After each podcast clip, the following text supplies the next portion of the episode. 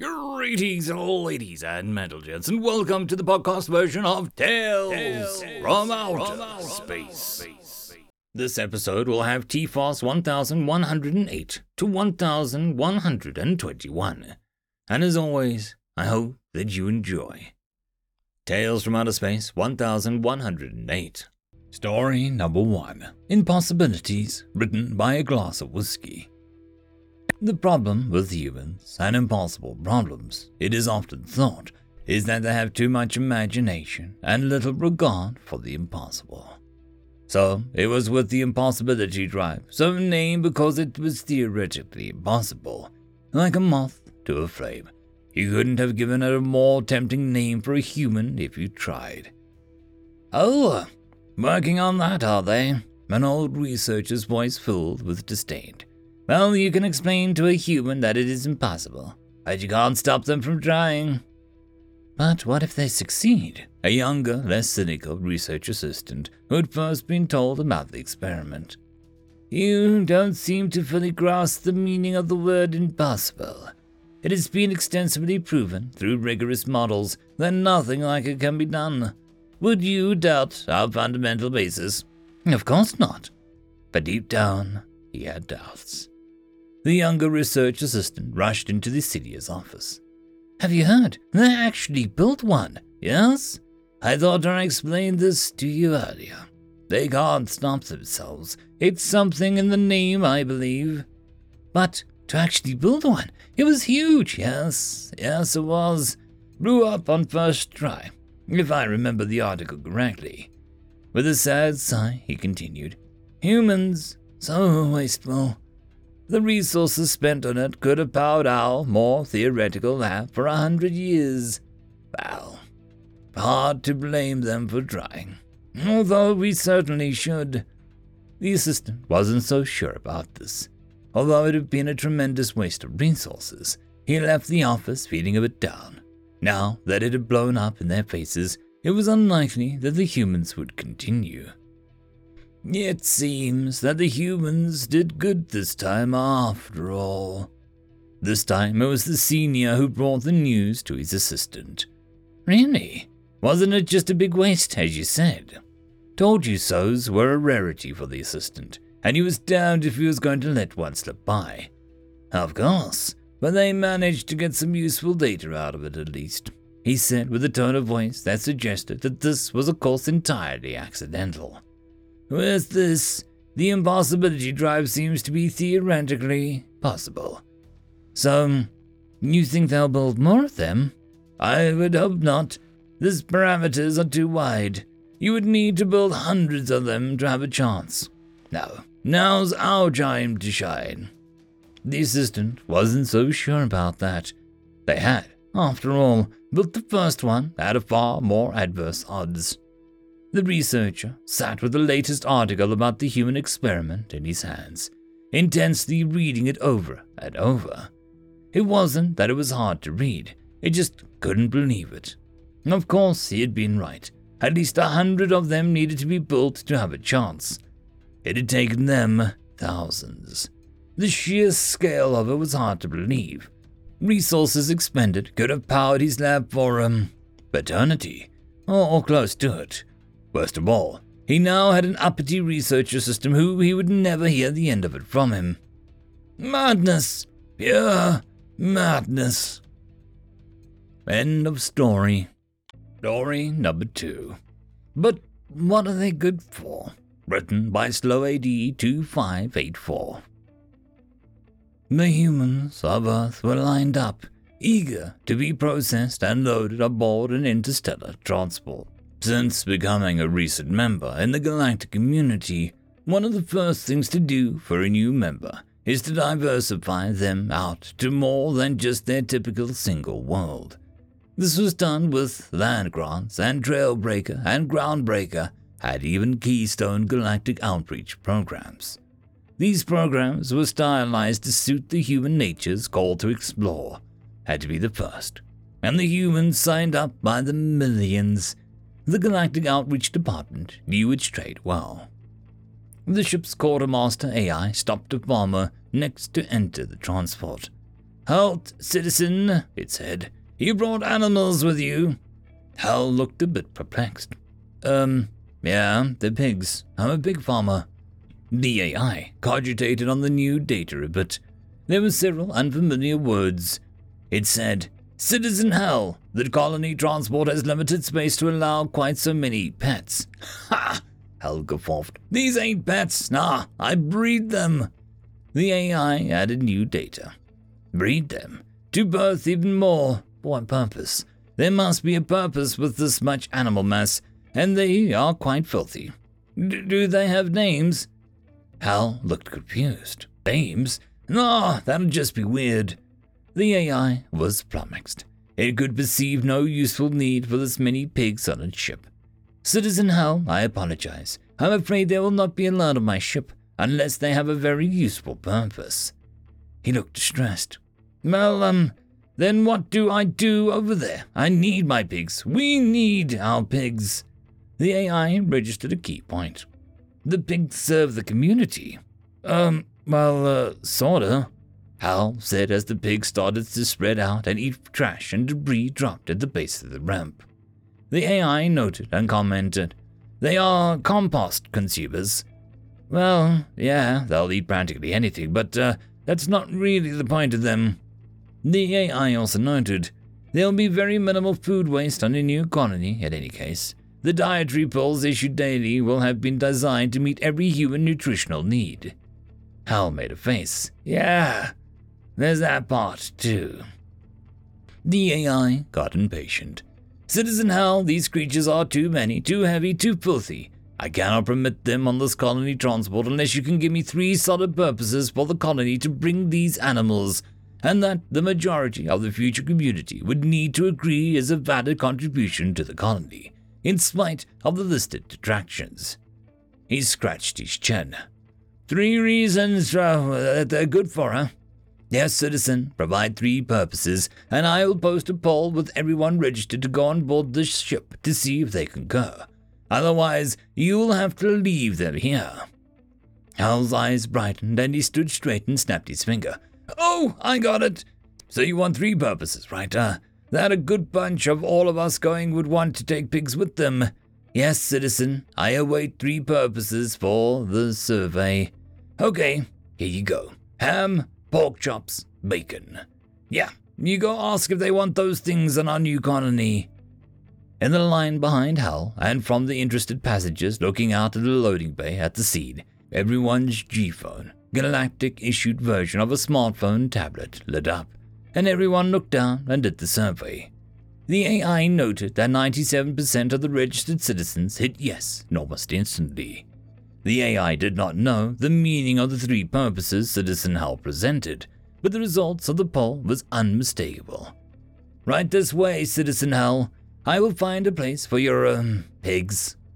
The AI scheduled a future investigation into what those words meant ham, pork chop, bacon.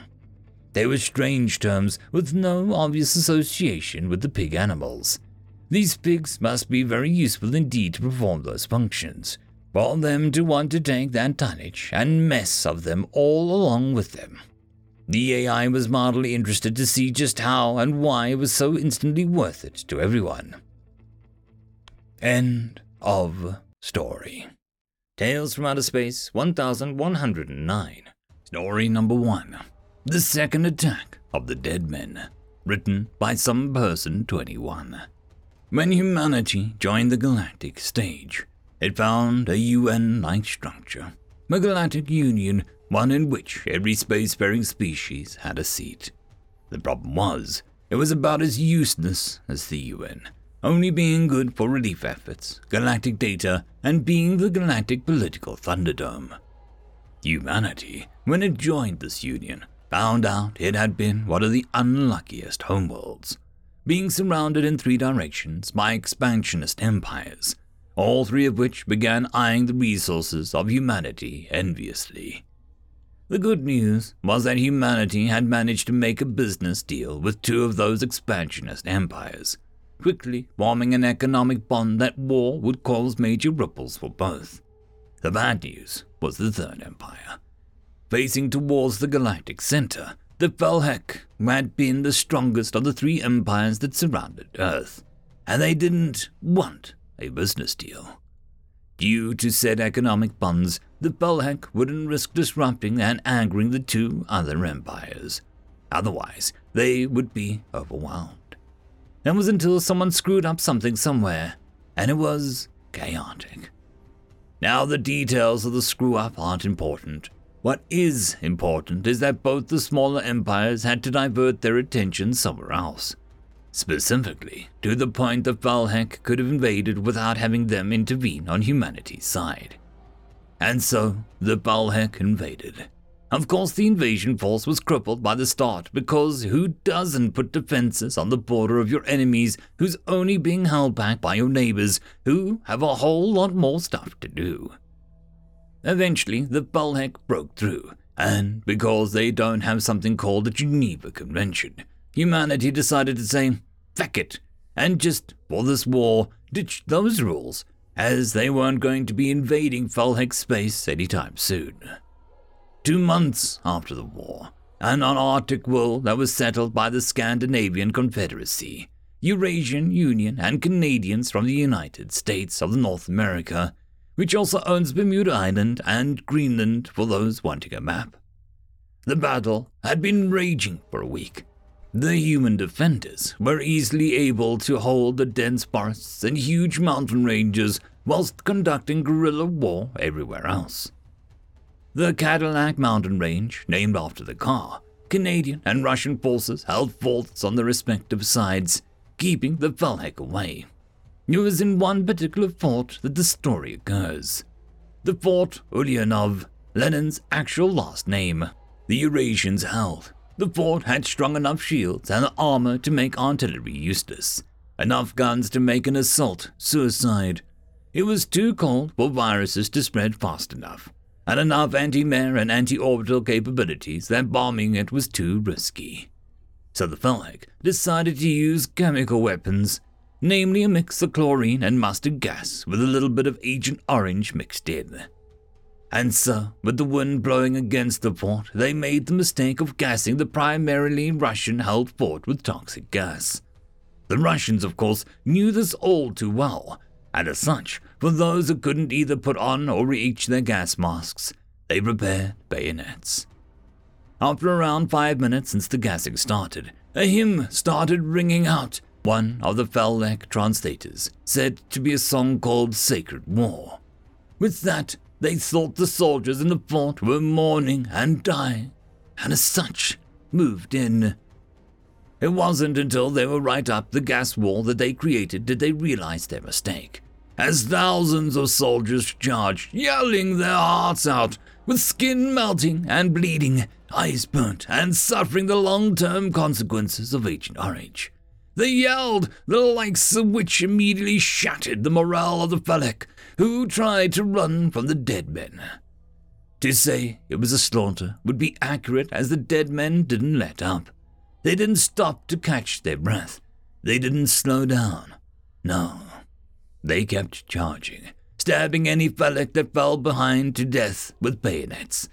It was glorious to watch as the soldiers from the forts surrounding began charging themselves using the panic and the fear of the dead men to utterly crush the Felek.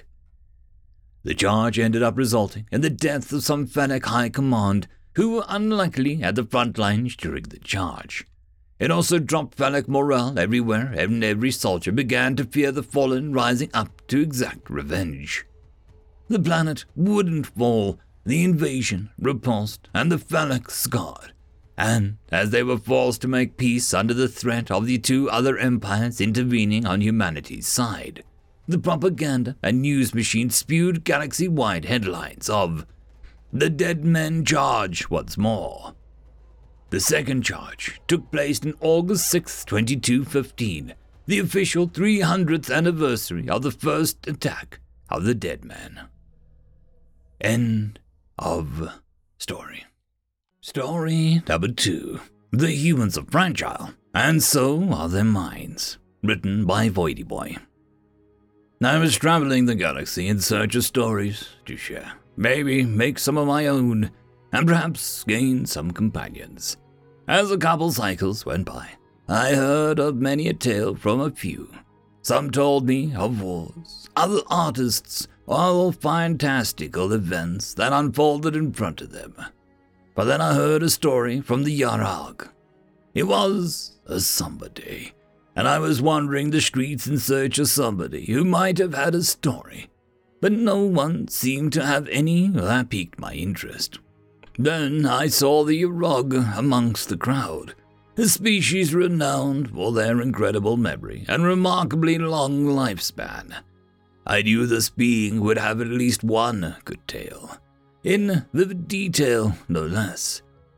Approaching it, I asked if it would mind telling me a tale or two. It looked at me, and ever so reluctantly agreed to move ahead with the recounting of its tale. It brought me to its home and sat down on a small object near a small garden filled with a strange vegetation. It was small, petite, and seemed distant. The voice of the rag tore me back into reality. Are we going to start? I replied, Yes, of course. So began the tale from the ancient being. Have you heard of a species known as humans?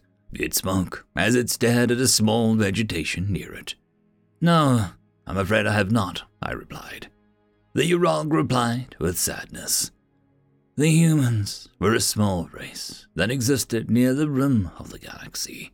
Their bodies were fragile, their bone structure suffering under even the planet's gravity, their body easily punctured or destroyed, and their physiology unable to handle many things but despite this, they were still eager and ready to join us in the stars.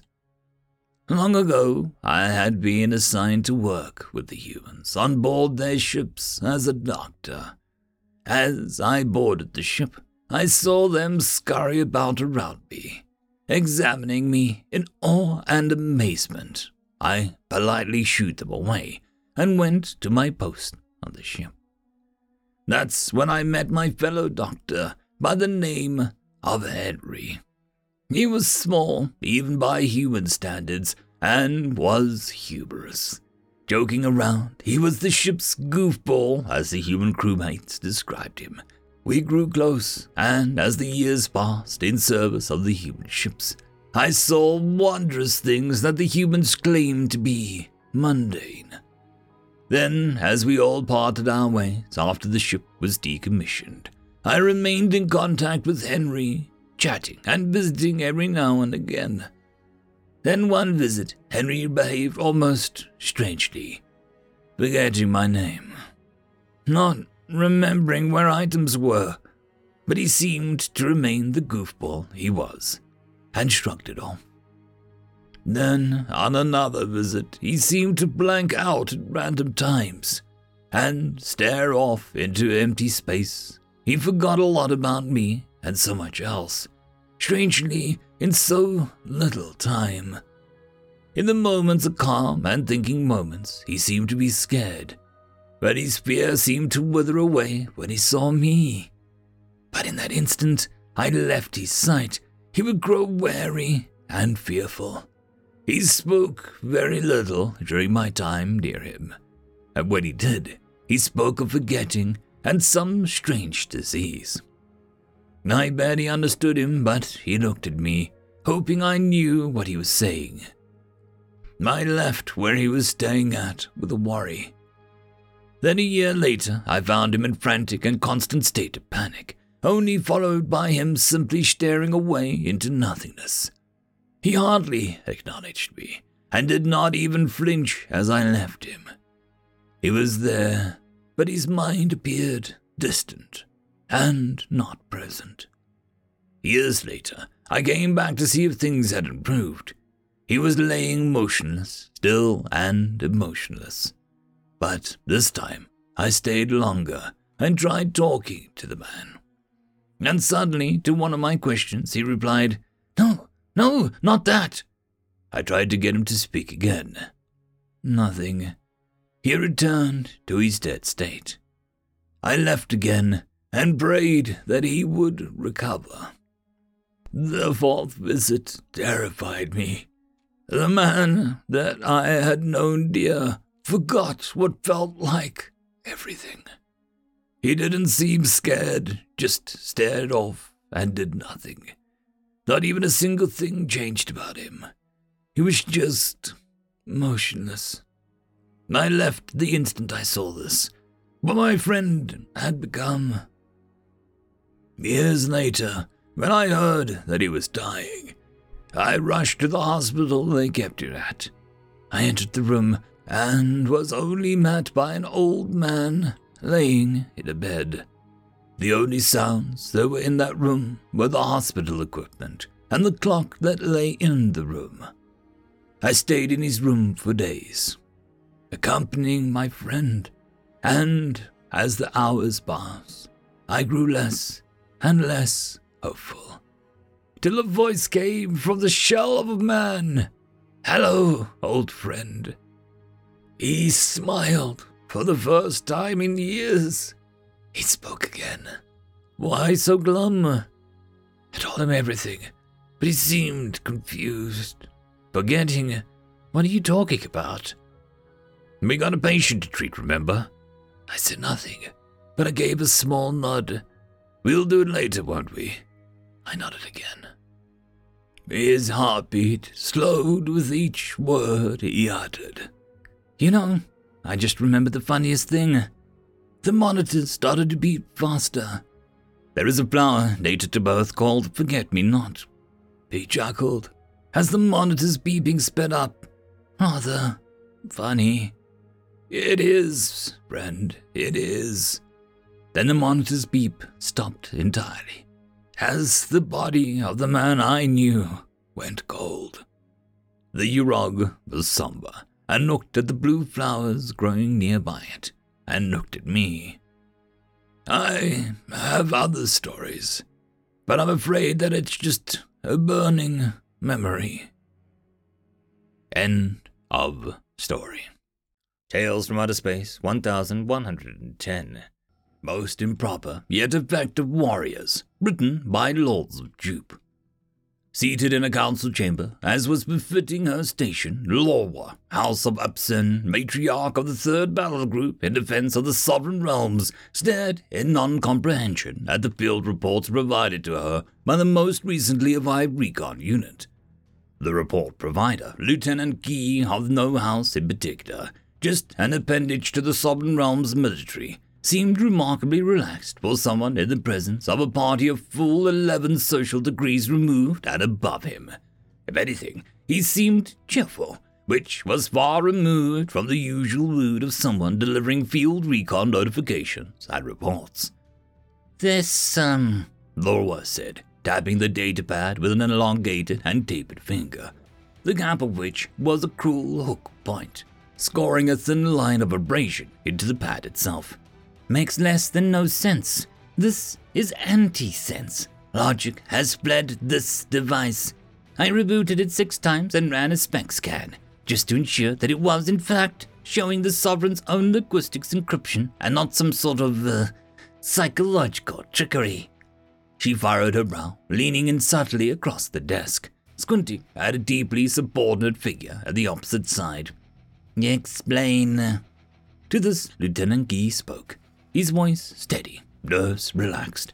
Even his fur seemed to have a healthy sheen, as opposed to the usual mass of tangled fluff of one undergoing stress reactions. Patron Lorwa, if I may, he asked, and then produced his own almost identical report on portable combat grade pad, presenting it on a reverse to her, gesturing to the battle map. This shows the newest developments, we have reclaimed 85 star systems, 200 plus gateway lanes, and most of the previously seized territories of the Deny fleet. He then paused. Who are now retreating to the home sector. Then he sat upright, waiting patiently. The Deny fleet, the ancient enemy who knew war like fish knew water, could reliably lose a single planet after protracted ground conflict. A month of star lane engagements and the loss of at least a 100,000 troops to each side. And even then, the chance existed that they simply poisoned the world before departing. often with a mocking media blitz hammering home the point of the true cost of war. In reply, Lorwa could only blink, shaking her head, amazed and suspicious. How? And that was when her subordinate simply smiled and replied with a single word Terrans. The Terrans arrived on the Galactic Collective's attention due to a mismanaged research satellite essentially striking their homeworld and inducing a brief, though productive, dialogue with a nation so aggrieved, resulting in the hastiest of peace treaties. The first reply, before communications could be formally established, was the open declaration of war on anything they could and did immediately detect, and resulted in the destruction of a repair drone fleet a monitoring substation after it evacuated, and a rogue, wandering cluster of Neo-Goto cosmic plant spores nobody had noticed. Suffice to say, Terrans rapidly accrued a reputation as confrontational, if sometimes a little hasty in their judgment. Since the time of full century prior, they have relaxed considerably, now simply regarded as serious, hard-working, industrious, and kind of frightening if provoked. I, um, have no words for the scenario, Lieutenant. Thus, I demand that you supply them. I am likely going to ask for a summary executions, starting with the first fleet commander too slow to outrun me, and I'll be working my way down the command chain until I'm beating your head into a hull plate. Speak fast. At those words, the once sedate Lieutenant Spur became a wild and tangled as she had seen, and this pleased her, inducing such a state ensured honesty, if fear-filled, for the following testimony.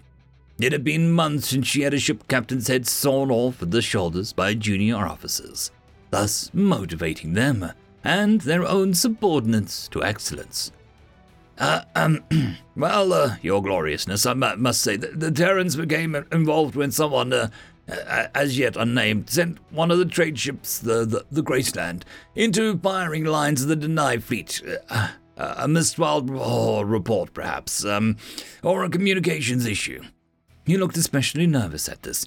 After that, the, the deny did what the, the deny do. Um, they engaged the, the new threat, and the, since then, uh, the Terrans have been invading our, our, very field of battle.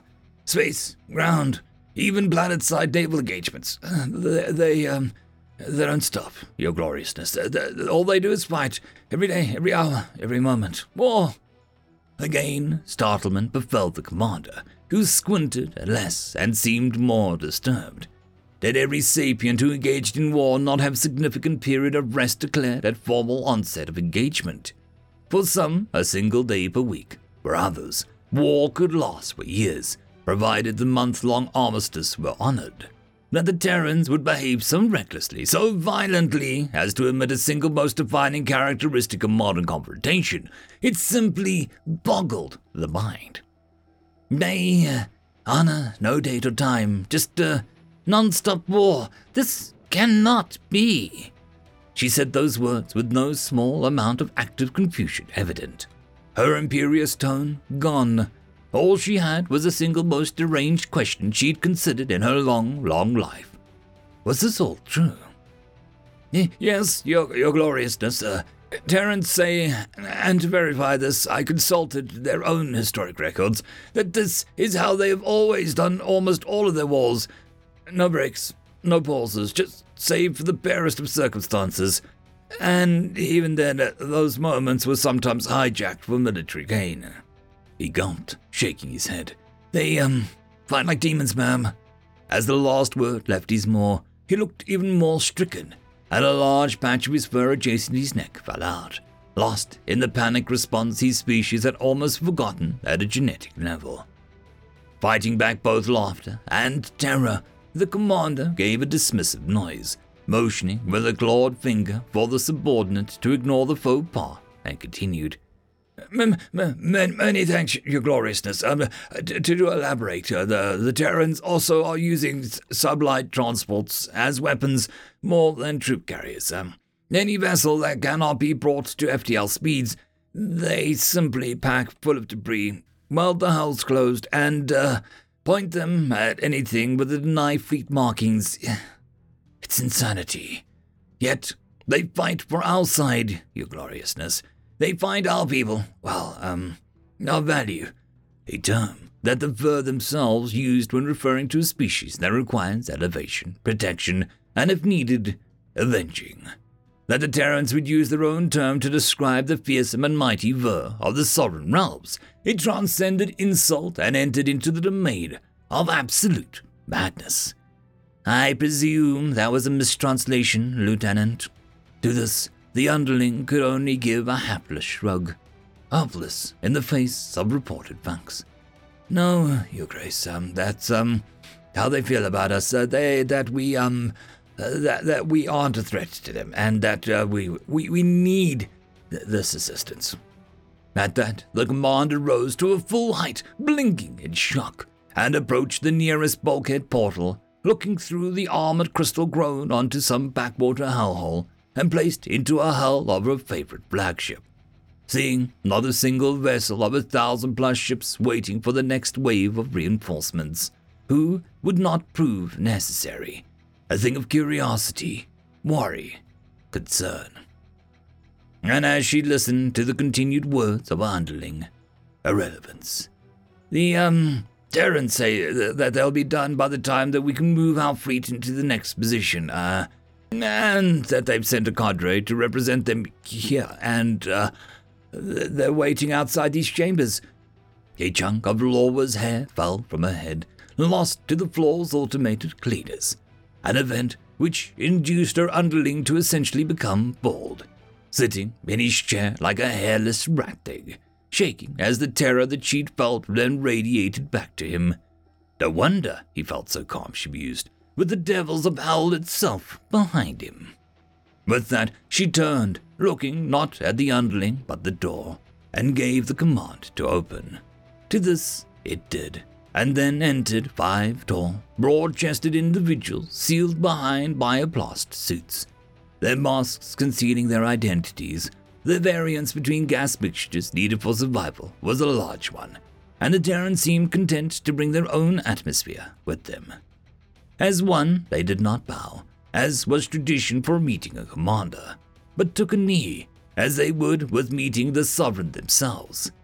If a hair could rejoin with her body, it would have, and lengthened twice over, such was her amazement. Commander Lorwa, House Epson, Matriarch of the Third, we are honored to be in your presence. May joy find you, and may you find joy. A crisp, formal delivery of the variant was not of some clunky linguistic module built into their armor. It was that of a studied vocalization, a language which took most cultures upwards of two centuries to absorb enough to teach their own students in, and they spoke it as would clever children or particularly slow teens. And as one, they rose, heads canted to the side, not meeting her gaze, demonstrating further cultural awareness a move toward to those even glimpsing the sovereign's image. I uh, am honored and unaware of your names, only your species, which is um, Terrans. And as one, the Terrans removed their helmets, a set of tubes affixed to their throats indicating the further treatment that they must have endured, surgical or cybernetic enhancement, just to breathe and speak her species' atmosphere. Their skins hairless for three of the five, and the two which bore hair had luxurious, blowing sections of it around their mouths and beneath their nostrils.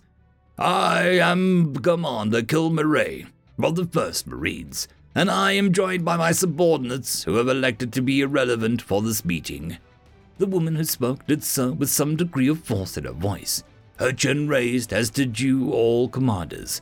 Your subordinate by, um, 11 degrees, was rescued by one of our patrol ships and returned to you. We felt that we should ensure of his continued health and make your acquaintance before returning to the remains of the war.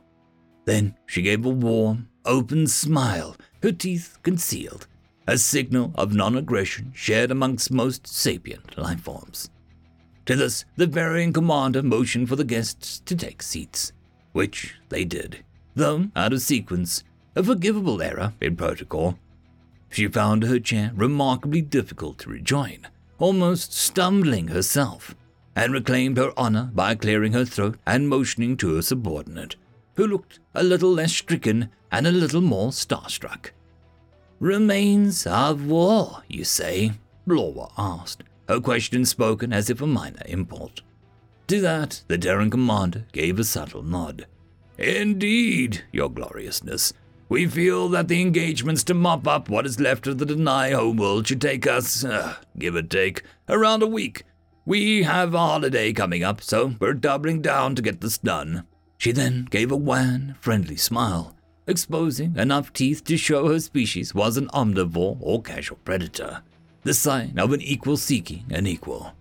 Clearly impressed, though unable to stop herself from showing it, Laura spoke her voice a little more strident than intended. I take it you are honesting the armistice arranged with the Denai, then. Her tone conveyed a little more hope than she wanted, yet the question stood. To this, the other four Terrans looked at their commander, their eyes speaking whilst their lips did not. In reply, she raised a gloved hand and shook her head. No words spoken. No, ma'am, she said, her tone terse, but yet not unfriendly. We honor no armistice, the least of all with the Denai. They picked a fight. Well, we do have our reply in kind. It's a matter of the ancient ways of our people. Once more, the Ver commander was stunned, though once prepared for the moment and recovered fast. Do all, um, Terrans make war without pause? To honest no armistice? And with that, the Terran commander leaned forward, planting her elbows on the table, looking nowhere except Laura's eyes, her gaze unwavering. They hit us on our biggest species wide holiday, ma'am. Nobody gets away with that. Ever. Not even once. We don't quit until they're schooled properly. And she smiled, all of those hard, harsh white teeth displayed. A predator's warning. To this, Laura replied by leaning in, matching the motion. She could rise to any threat, replying kind, and feel the fear radiating beyond her. Her command could never be challenged unanswered. She smiled and saw the pupils dilate at every Terran, a fact that she enjoyed. Whilst they may not eject hair in an attempt to dissuade predators from seizing them, the small sign of fearful acknowledgement was victory enough for her. Then I suppose my newest battle doctrine can use some upgrading. I like learning from the best. Guy, please see to our guests joining us in the strategic planning meeting. Make accommodations for the atmosphere and communications as needed. Without looking, she dismissed her lieutenant, still looking into the commander's eyes, neither flinching. Your gloriousness, I believe that you are starting to grow on me. I like that you didn't execute that man for the crime of surviving. That kind of thing, uh, it's, um, a step in a righteous direction, ma'am. At that, Laura laughed, slapped the desk, and scratched it slightly, her teeth parting enough to show her mirth rather than her rage. He didn't tell me he'd been taken in as a rescue commander. I think to save his life. Well, you didn't save his life, and he didn't save his life. This war is saving his life. And then she gestured to the ships outside and raised a chin in pride. Teach me how to never accept a day off, Commander. That's easy, ma'am. A pause. Never forget. At that moment, the ship traveled between her fleet and her window, the hull plates of it adorned in layers of repair modules, hastily applied armor upgrades, and even welded on satellites that must have struck it and proven too difficult to remove, thus requiring it to be incorporated into the body of the hull. The ship moved into a docking position, and all could see the troops ready to meet with their allies each of their atmosphere suits bedecked with a unit icon, a single red poppy braced by a pair of 11s in a clear, crisp font. What does that mean? The words in the hull. Is it the ship's name? Her grasp of Terran linguistics was no source of pride for her. To this, standing at his side, Commander Kilmaray spoke, her voice touched with pride, defiance, and sadness. Poppy Day. End of story. Tales from Outer Space 1111. Human Sacrifice. Written by original Rich Game. In our mythology, there is a species that is grander than all others. They'll be our greatest friends and our greatest protectors. Sacrifice all for us. Of course, it's just pure mythology. Or so he thought. Humans were not exactly new to the galaxy. Indeed, they had been here for around three to four hundred years, give or take a decade. Within that time, they labeled everything bad under the stars Class 1 warriors, Class 1 death wolves, and were given the official title of Galactic Apex Predator, although they seemed to revel in that a lot more than they should. During this time, humans were seen as Class 6 military. Not supermassive, but not exactly the baby size, to say the least. My species, the Galzi, was none of these things. We were very large for a Class 12 military toddler size, but were known as peacemakers. We had a border with the humans, but this was technically theoretical because humans were Class Zero quarantined species. Technically, this also didn't exist, but did at the same time. No interaction, no acknowledgement, and no exploration into the area of space. Effectively, it was the only discriminatory act passed down by the Galactic Accord Council. But then, one day, a human ship arrived in our space, trying to contact us. Now, technically, we were to ignore them and not acknowledge their existence. However, we also had the right to question any ships inside our borders. This was the biggest loophole in all history, and we were about to take full advantage of it. As it turned out, pop culture got humans very wrong. Indeed, they looked comical to what we expected. No pincers, no claws, no giants at all. Indeed, they looked cute and squishy until you remembered the midgets, I mean the tallest was 6.5, were somehow Galactic's apex predators. It also turned out the humans knew a bit too much about us and our space. We never found out how, but after watching the centuries old classics and their modern remakes of James Bond, Mission Impossible, George Black, and A Trail of Lies, we kind of guessed how. They gave up coordinates for a moon near one of our colonies.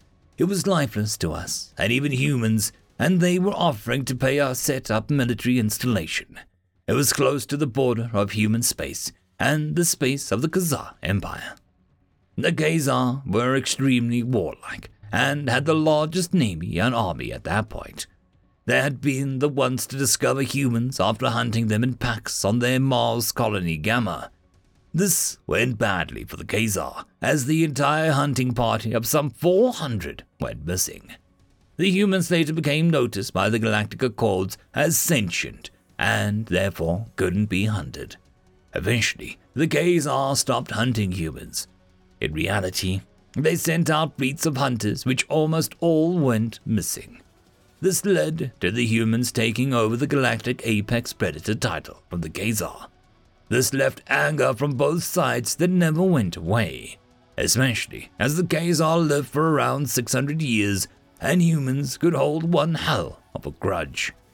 Now, again, technically, we were not allowed to interact with the humans but technically we were also allowed to sell planets and moons to whoever we wanted.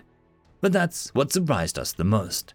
Most big armies usually just entered your territory and set up camp, and unless you had a death wish, you must leave them be. But the humans had asked us. With their military might, they could have done that, but they didn't, and they were willing to pay and inform us what was going on on the moon. This was so strange and too good of an opportunity to pass up. The only condition was that they build it as discreetly as possible.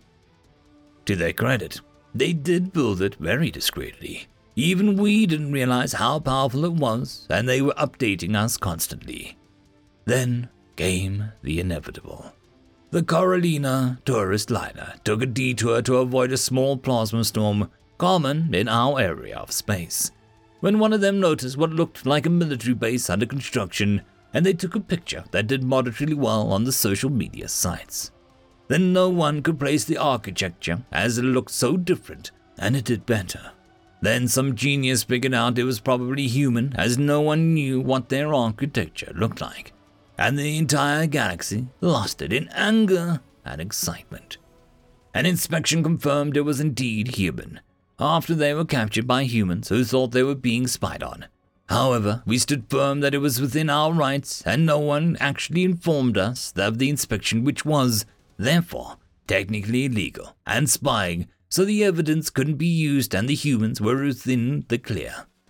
The Khazar were angry, to say the least, and demanded immediate action be taken. This didn't happen, and within a few months the humans turned the moon into an impenetrable fortress of death. Then the war began. The Khazar declared war on the humans. They said that we could stay neutral, but they would pass through our space, take a moon, and continue onwards. This is pretty standard for wars. We stayed neutral, and the planet was warned that they should prepare the bunkers. The humans were again breaking their stereotypes very apologetic, and were paying us large sums of money as compensation. I was on the planet the moon orbited at the time. The new, fully fitted battle station was visible with a crude telescope, and I could see them fortifying the new extremes. Then the Khazar fleet arrived. It looked massive, and it approached the moon when the night sky burst into light. The station on the moon had long range plasma cannons which shredded through the small Khazar ships that had smaller shields.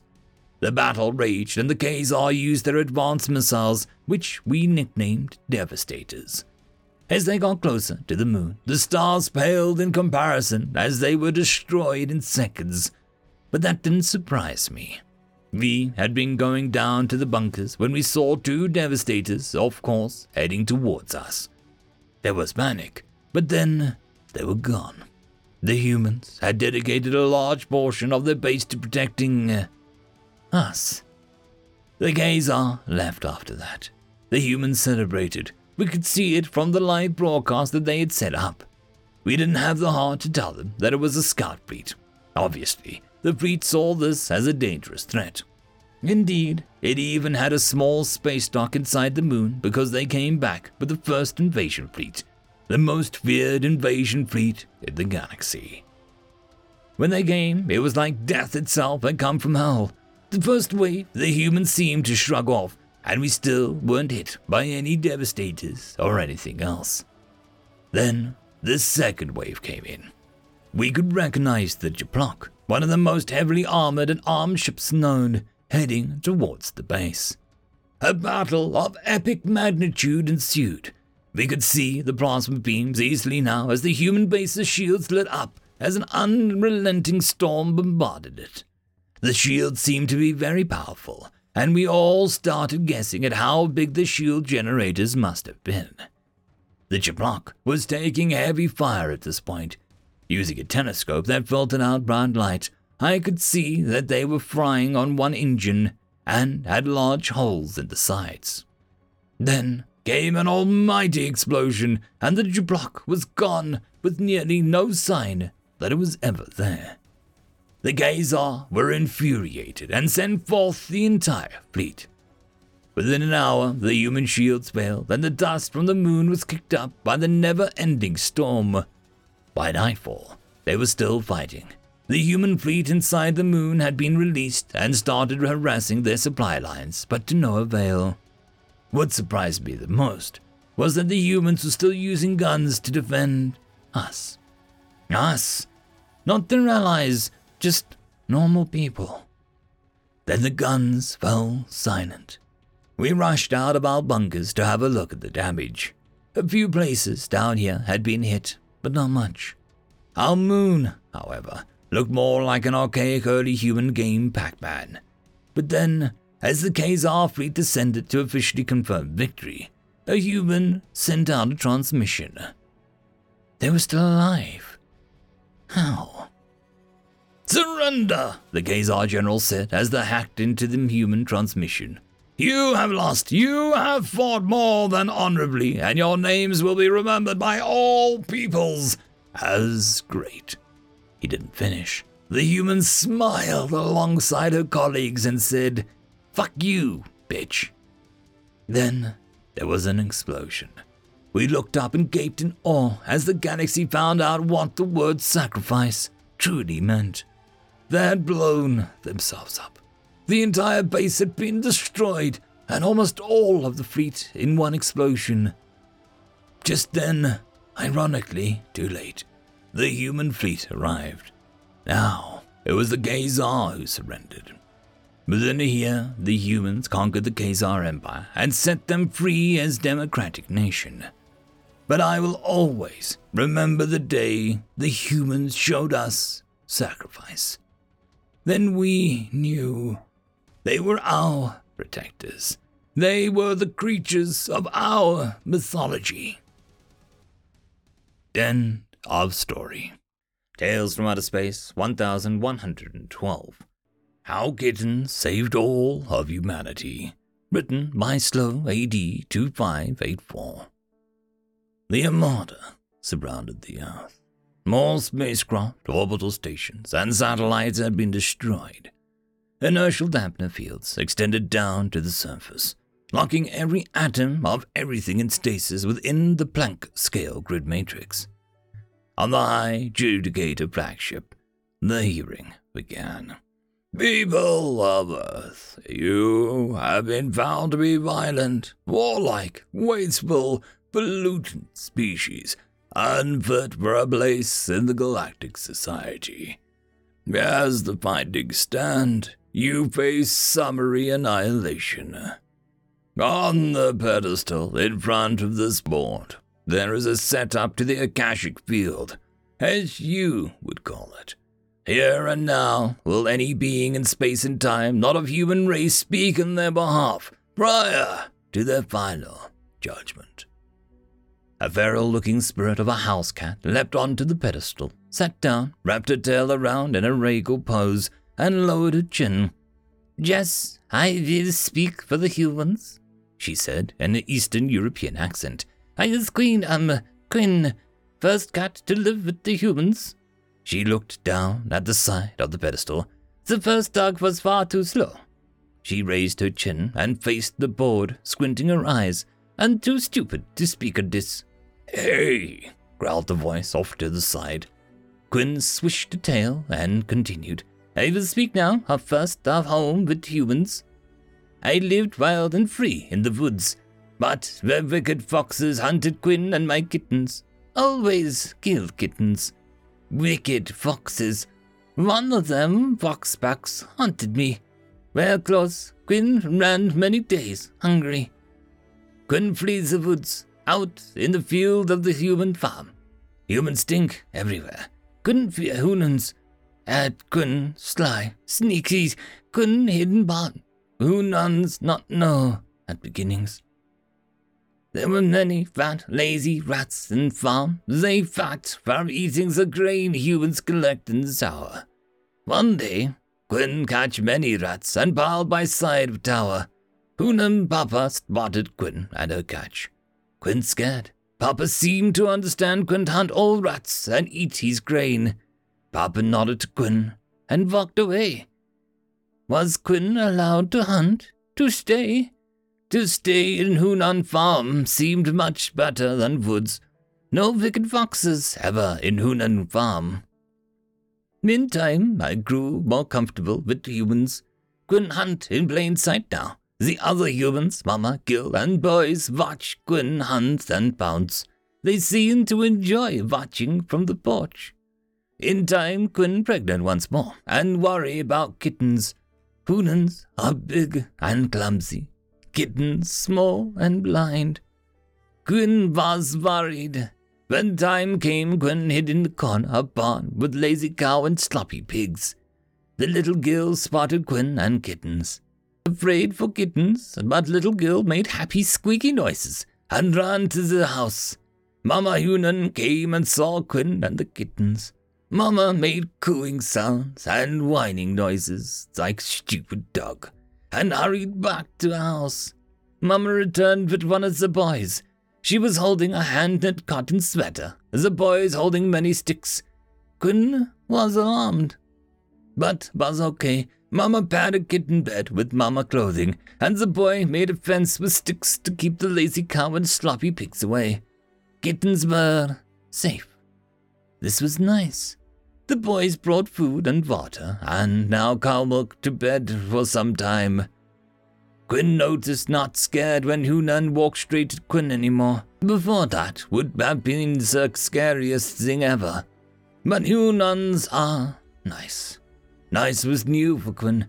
Nice was strange, new thing in cruel world. In time, one day, little girl was out in field, running around with two kittens, laughing and chasing each other around. Quinn spotted a wicked fox on the edge of the woods. Quinn stood up and yelled in a great alarm. The little girl, a very clever girl, looked at me. Then she looked at where I was staring and saw the fox. Clever girl screamed, turning to shout word to the house, with one arm pointing at the fox. Mama head flicker from window and started yelling at Papa and the boys inside with urgency.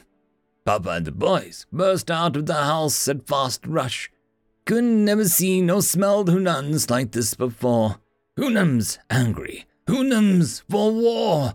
This was war humans. Terrible predator skills on display focused on a single intent purpose.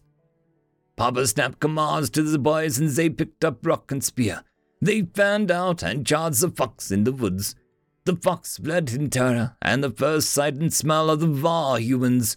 Quinn almost fled the farm also. It was so primal, so terrifying, and a deep, instinctual level. Hunan's blood fiery with fury. But Quinn stay for kittens. One of the boys dropped weapons and hurried to the kittens. Boy heart still thumping and blood surging, with what war fury but picking them up as he saw Quinn carry them by scruff of neck, carried safe and proper. Nice humans protect kittens, even when var humans. The boy brought the kittens inside at Mamma's insistence. Inside! It was warm inside. Quinn could tell. Quinn went to the door, meowing in distress about the kittens. Mama opened door and motions for Quinn to hurry inside.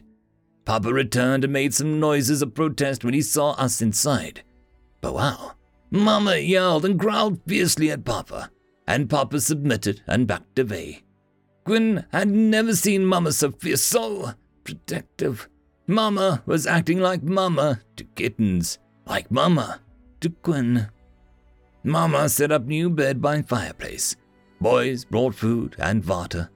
Fireplace was nice, less heat. For once, Kun overcame fear of fire. This was Hunan fire, was bound, chained, bent to Hunan will. It was safe fire. Quinn retrieved rest of kittens, and we all lay by the fire. Mama, clever girl, and the boys all sat around us, staring at those terrifying predatory eyes but with warmth and in love in eyes. One if the boys reached out and touched the kitten. We all flinched, not wanting the Hunan stink rubbed onto us. But then, uh, Gooden has Isaiah, yes. Let Hunans rub stink all over us, yes. Bears stink very much like Hunans now. The batting was nice, after all. Felt like Mama tongue grooming, reminding Kun of the safe times with Mama long ago. Next morning, Quinn yelled to be outside. Quinn wanted to try something. Hurried out to the woods and began to stalk wicked fox from tree branches. Quinn watched it carefully, and it rummaged in the roots of the clearing. Suddenly, Wicked Fox sniffed and flinched in great alarm. The fox looked at the way and at Heckle standing straight out in the terror and panic, not knowing which way to run at first. It finally bolted out of sight in a dead sprint. Yes. It smelled, Quinn. It smelled the Hunan stink all over Quinn. Kitten safe from wicked foxes forevermore. Quinn, make home the Hunans. They pet us, not realizing the tricks we use them for. But it is good enough. Hunan heart in right place. There, I has spoken for the Hunans. They are var like Jess. They are all those things you say. They are a far better predator than Quinn, but you will never tell them that. But that is how the cruel world made them, and is how they has to be to overcome that cruel world. Yet they still has room in hearts and homes for Quinn and for kittens for many generations on. The cat spirit turned suddenly and leapt off the pedestal, clearly with nothing else to say.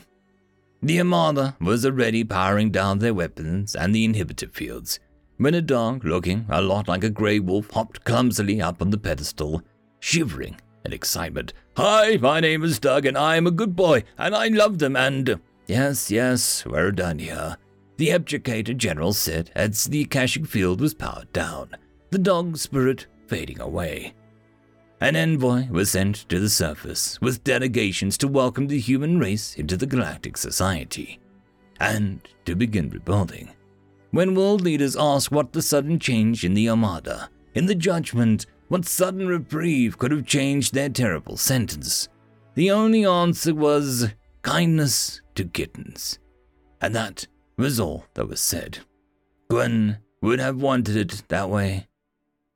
End of story. Tales from Outer Space 1113. The Mercy of the Fae. Written by Blackjack21. The Mercy of the Fae. Sinowak was in a real bind. He'd always been known for his curiosity and cleverness, but this time his curiosity of his had landed him in some serious trouble.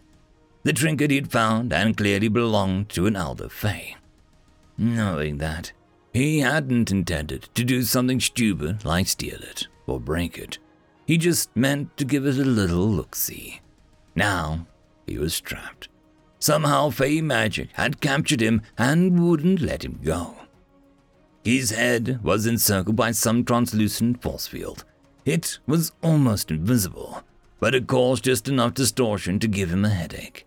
Or was worse, it trapped his breath it seemed to allow just enough air to flow that he wasn't about to suffocate, but most of the air he breathed in was the hot, sticky air he'd breathed out only moments ago.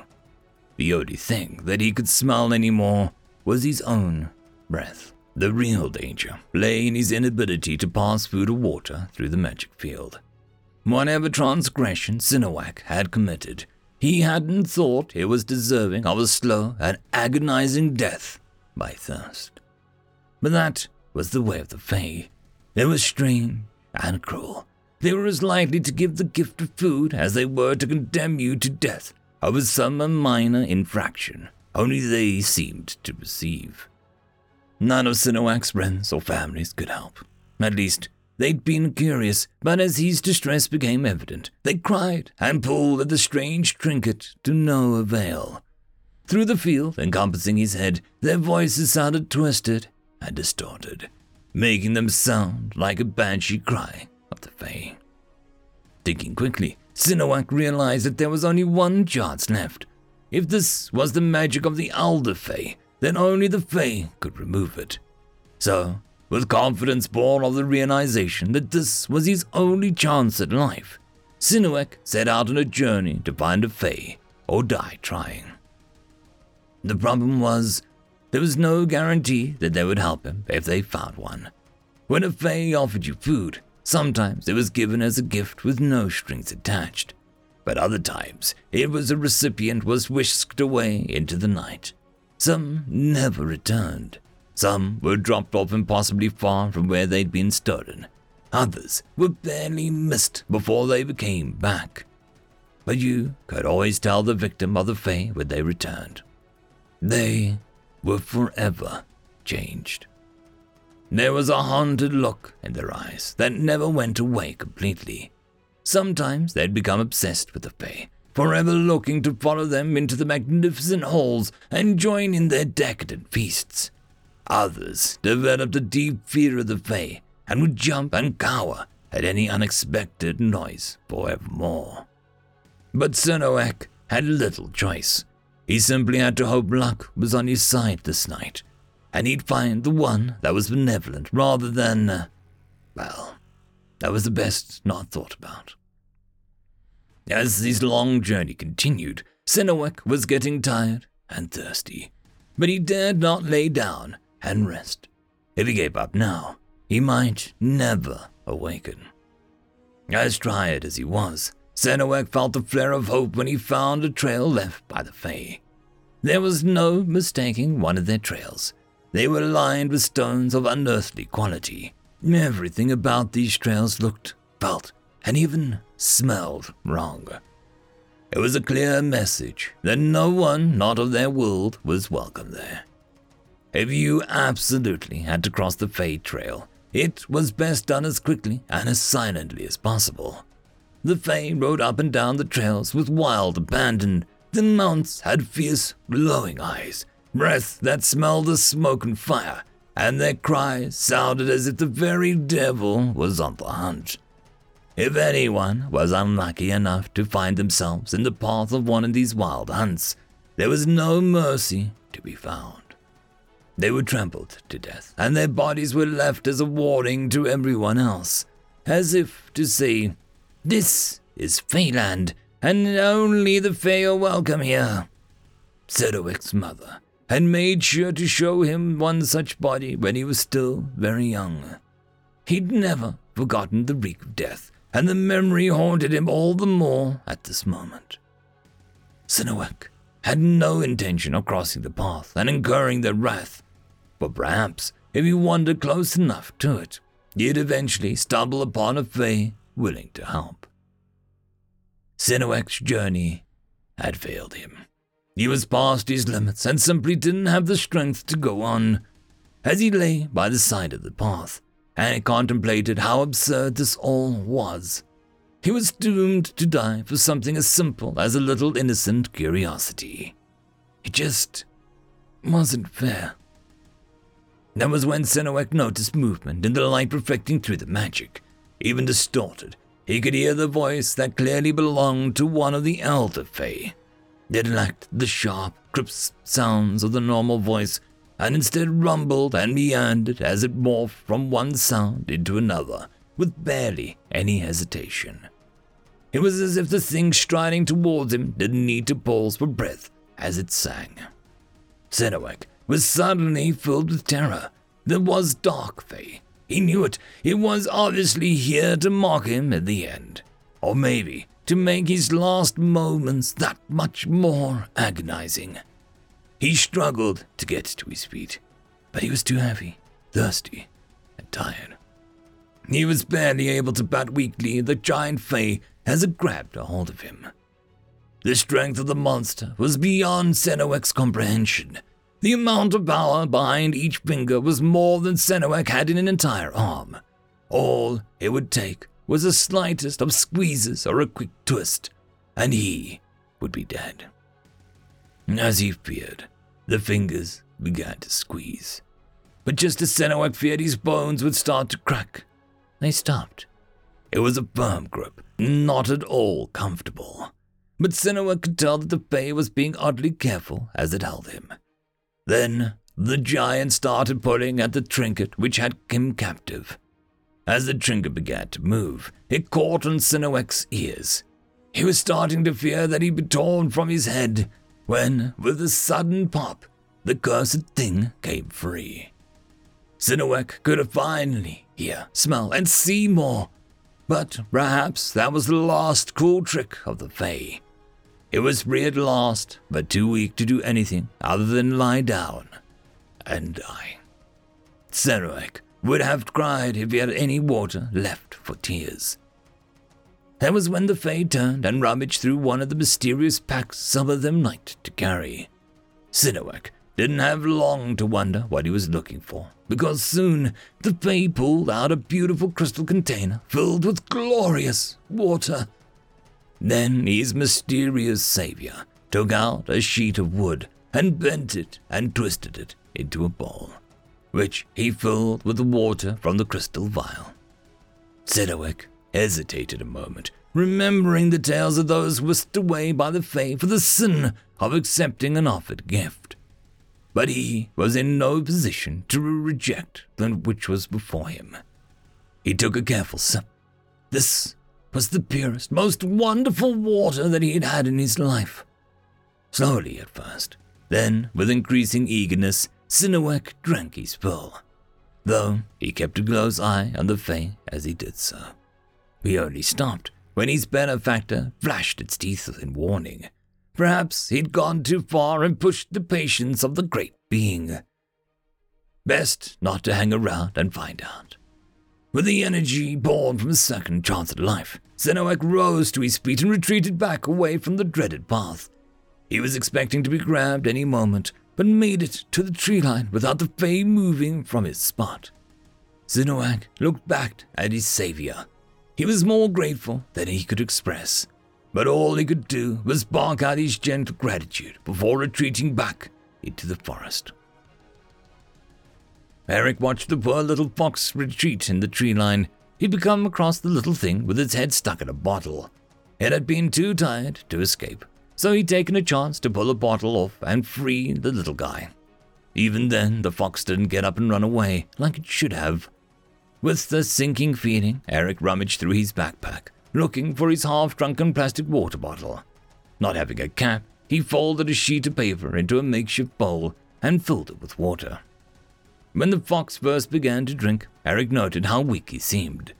But eventually, the little animal seemed to regain his strength, and it brought a smile to his face.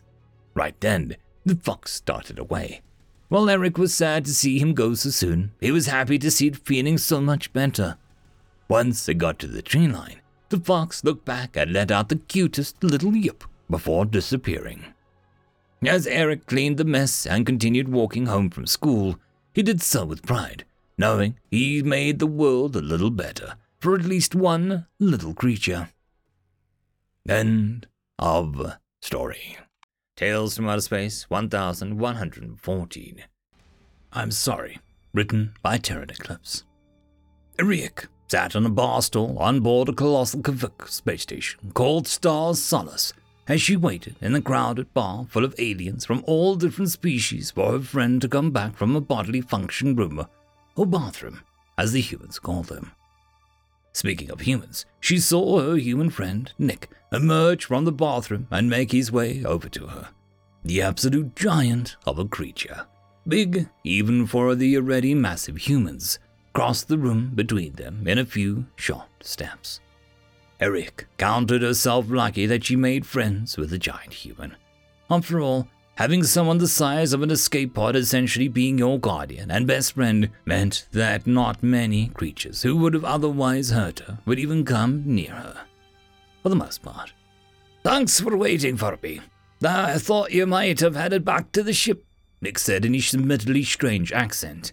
He was from a place called Scotland, Eric recalled in her head as he sat down at his human sized bar stool. The cheaply made chair creaked and groaned under his weight as he sat next to her. Eric looked down at her half drank glass of traditional Kivik Wagner juice in her talons as she turned her head to look at Nick. There is a group of Nisviak outside. I think they're waiting for me to come out, she said, a bit worried that the thought of ending back up in the hands of the Nisviak slavers. Of course there are, Eric thought darkly in her head as she downed the last of her drink. A small, fragile Evkirkian such as herself would make a perfect target for Nesviak slaves. Then her unique grey and blue feathers would fetch a fair profit. It was even worse given the fact that nearly every species in the galaxy, bar humans, wouldn't do anything about it, saying it wasn't their place to disrupt their culture. The Nesviak were a nasty bunch, who stole who they could and sold them off for a profit to the darkest corners of the galaxy to work for cruel beings in mines or factories in horrendous conditions. If they were lucky. She and every other being in the galaxy has heard the stories of the traditional Enzviaik feasts. Her grey and blue feathers shook even thinking about it. Nick downed the last of his alcoholic drink in hand Humans were the only creature in the known galaxy who could drink alcohol without their insides turning to goop or being poisoned by the nasty chemicals of the drink. Ariak had tried a tiny sip of alcohol once and ended up being rushed by Nick to the closest medical center for heavy doses of anti poison and other drugs. Well, you're ready to go, Hen, Nick said as he tapped the chest twice with a quick succession and matte black heavy armored weapons suit materialized over his body. Only his head remained uncovered as the suit's helmet was clamped on his back and he stood up and crouched forward to avoid hitting his head on the ceiling. Yeah, Ariak stood up. and also was quickly reminded of the size difference between themselves, and she only reached up halfway to Nick's thigh. She too tapped her chest, and a much like lighter suit of armor of light grey purple color covered her body and wings. Right then, I'll pay for the drinks. Now you can transfer me your share once we get to the ship. Nick said before turning towards the bar to pay the hefty amount the two had drank. Fine by me, I'll transfer my share once we get to the ship, Eric said. The two made their way to the bar's exit, with Eric walking out the door before its automated blast shielding slammed shut and locked Nick inside. What the hell? Eric heard Nick's muffled yells as he banged his fist on the door. Nick, you alright? What happened? She asked back as Nick's pounding subsided. The effing door closed in my face, that's what happened. Nick yelled back through a thick reinforcement as he turned to face the bartender. Ariak's helmet materialized over her head and beak as she looked around, and her two avian eyes landed on a large group on Innsvik standing a few meters away from her. As she looked over them, they all turned their heads to stare directly at her. Ah, fuck, she muttered under her breath. Almost immediately, the group of seven or so Innsvik turned their insect like heads to look at each other, and then they nodded and clicked in approval. A short and stocky Innsvik motioned towards her, and they advanced. They towered over her as they began to approach her stick like appendages stuck from their bodies as two of them pulled stun guns and restraints from their belts and bags that they wore. They let off a series of clicks, which a translator picked up as, Come here, little ball, and maybe we'll go easy on you. One of the idiot's talons handed curled around the grip of her lasgun, and she began to back up towards the bar door, only to bump into something hard, and she spun around to see even more Enzvik had appeared from around the corner. Damn it! She thought in her head as she was completely surrounded by the insect like creatures, each clicking in precise ways of excitement so fast her translator couldn't keep up. However, a few words did come through, and she couldn't imagine, I'm gonna have fun with her, could mean anything good. Nick, better hurry up with that blasted door. Don't think I'm going to be able to do much by myself, she thought. The largest Enziviak tried to grab her, but she dodged out of the way and shot the insect twice in his chest. The small lasgun burning through the chitin on the first shot, and the second impacting the melting of the soft insides of the Enziviak. Nick's arguing with the bartender was interrupted as his head snapped to the sound of lasgun fire from outside. Or to be more specific, the lasgun that he had specifically made for Eric. Oh shit, Harry! Nick turned and bashed the door a few times, but it wouldn't budge as he turned to face the bartender while foaming at the mouth. Open this damn door right now, or else I'll rip those crab looking arms off of you and fick you with them. The Kazviak bartender sighed as he turned his eye stalks upwards to face the giant human. Look, human, he said in a malice dripping from his voice, those doors aren't going to open any time soon. And besides, listen to all the gunfire outside. It's much safer in here. Nick was tempted to melt the door and the barman with the anti tank cannon fixed to his shoulder before he heard a scream of pain from outside. Hurry! The Enzvik pounced on her as she fired a few more shots from her pistol, uselessly until both it and the talons holding it were ripped from her hand. She cried in pain as the fire spread through her body, blue blood dripping from her now talonless fingers.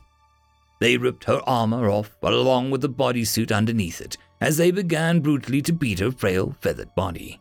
Eric started to cry as Enzviak used their long, thin arms as whips and clubs to beat her. The beatings finally stopped as one of the insects wrapped two of its six arms around her neck and lifted her off the ground. We we're going to just sell you off to whoever paid the most.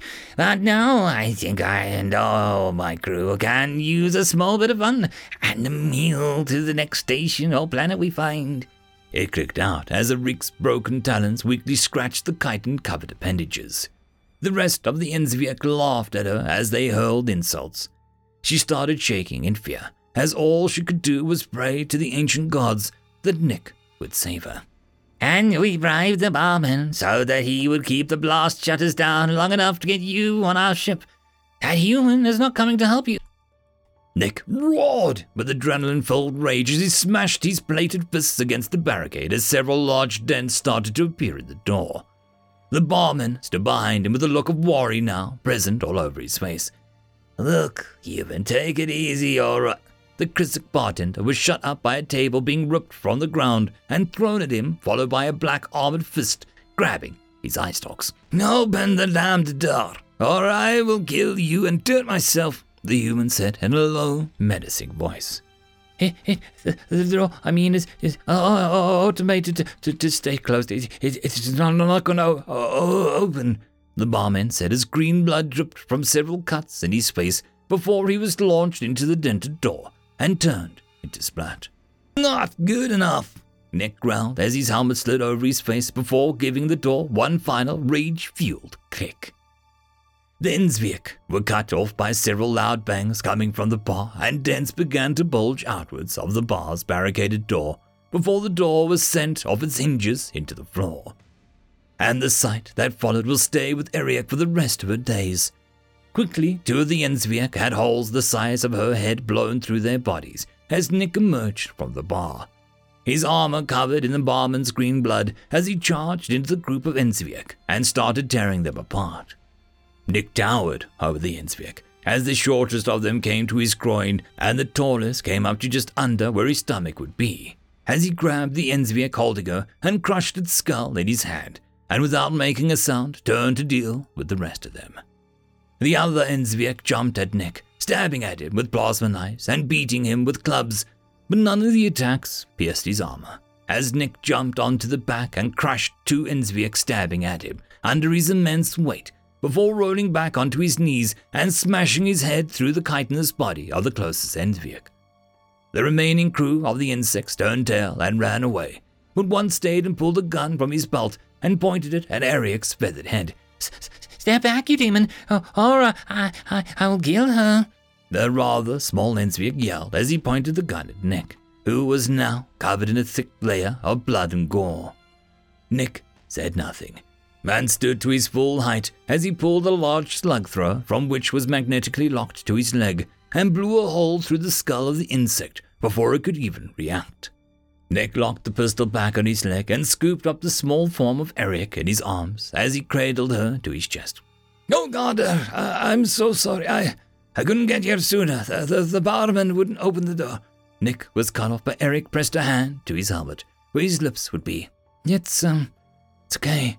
They, paid the barman to keep the door shut.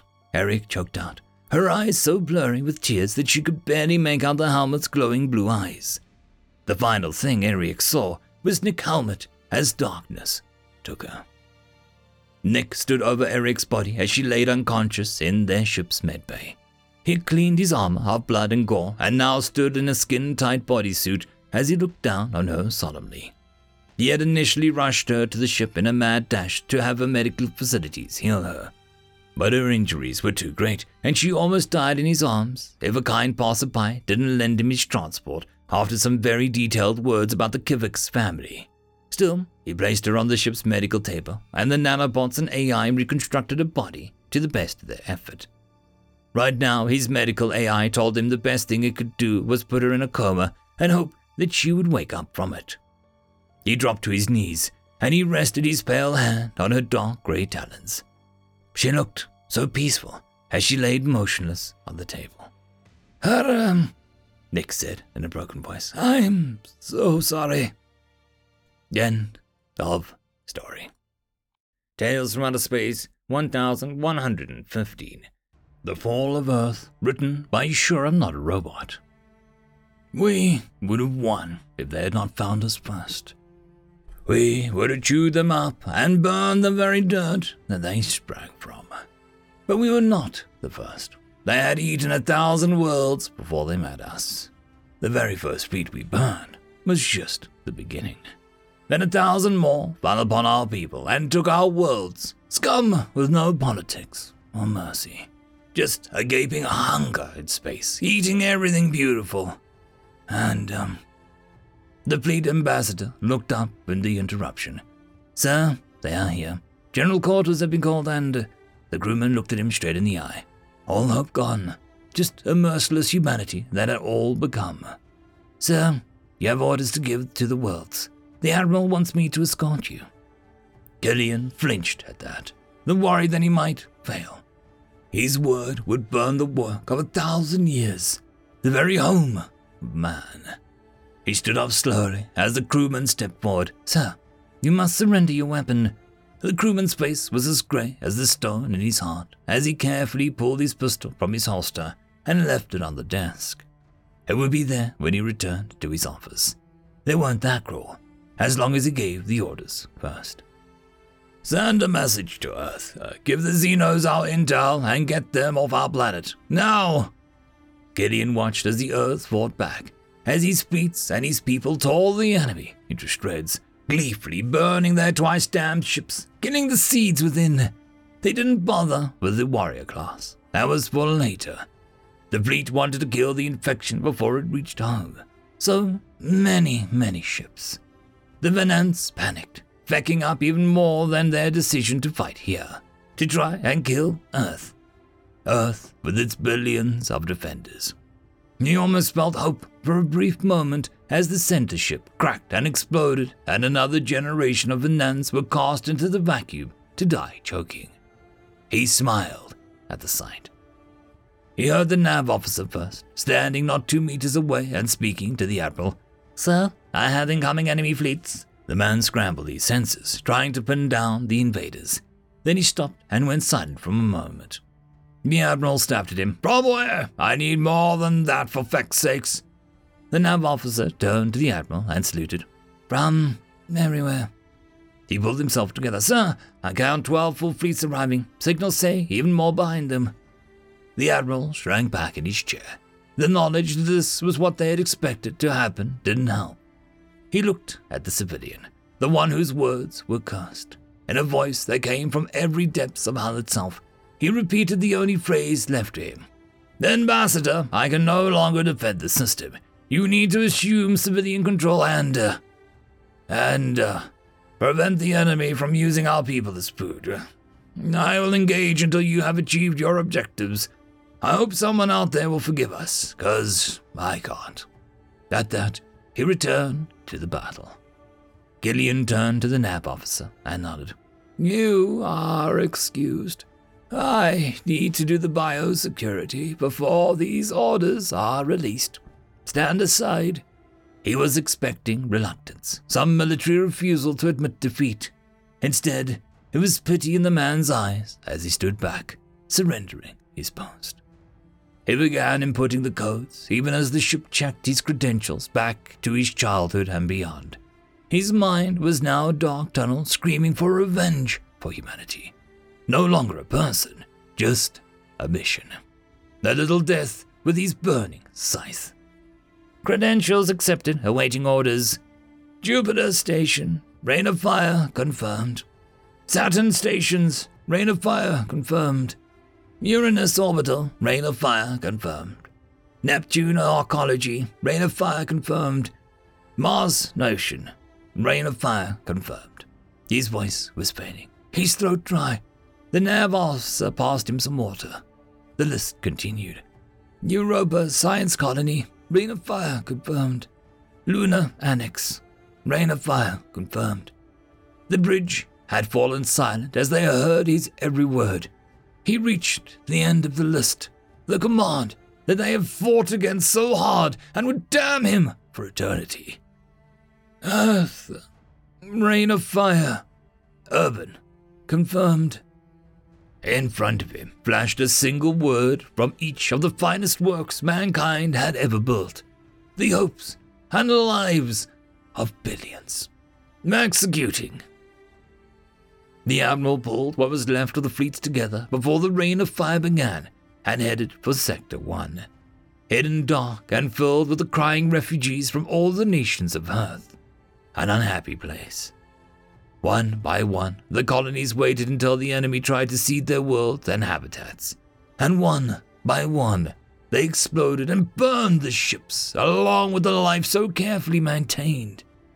Many humans had stayed for this moment of revenge, preferring to die than see everything lost for nothing. The ambassador sat alone and reported. He wasn't even sure who he was reporting to anymore. The future, if they had one.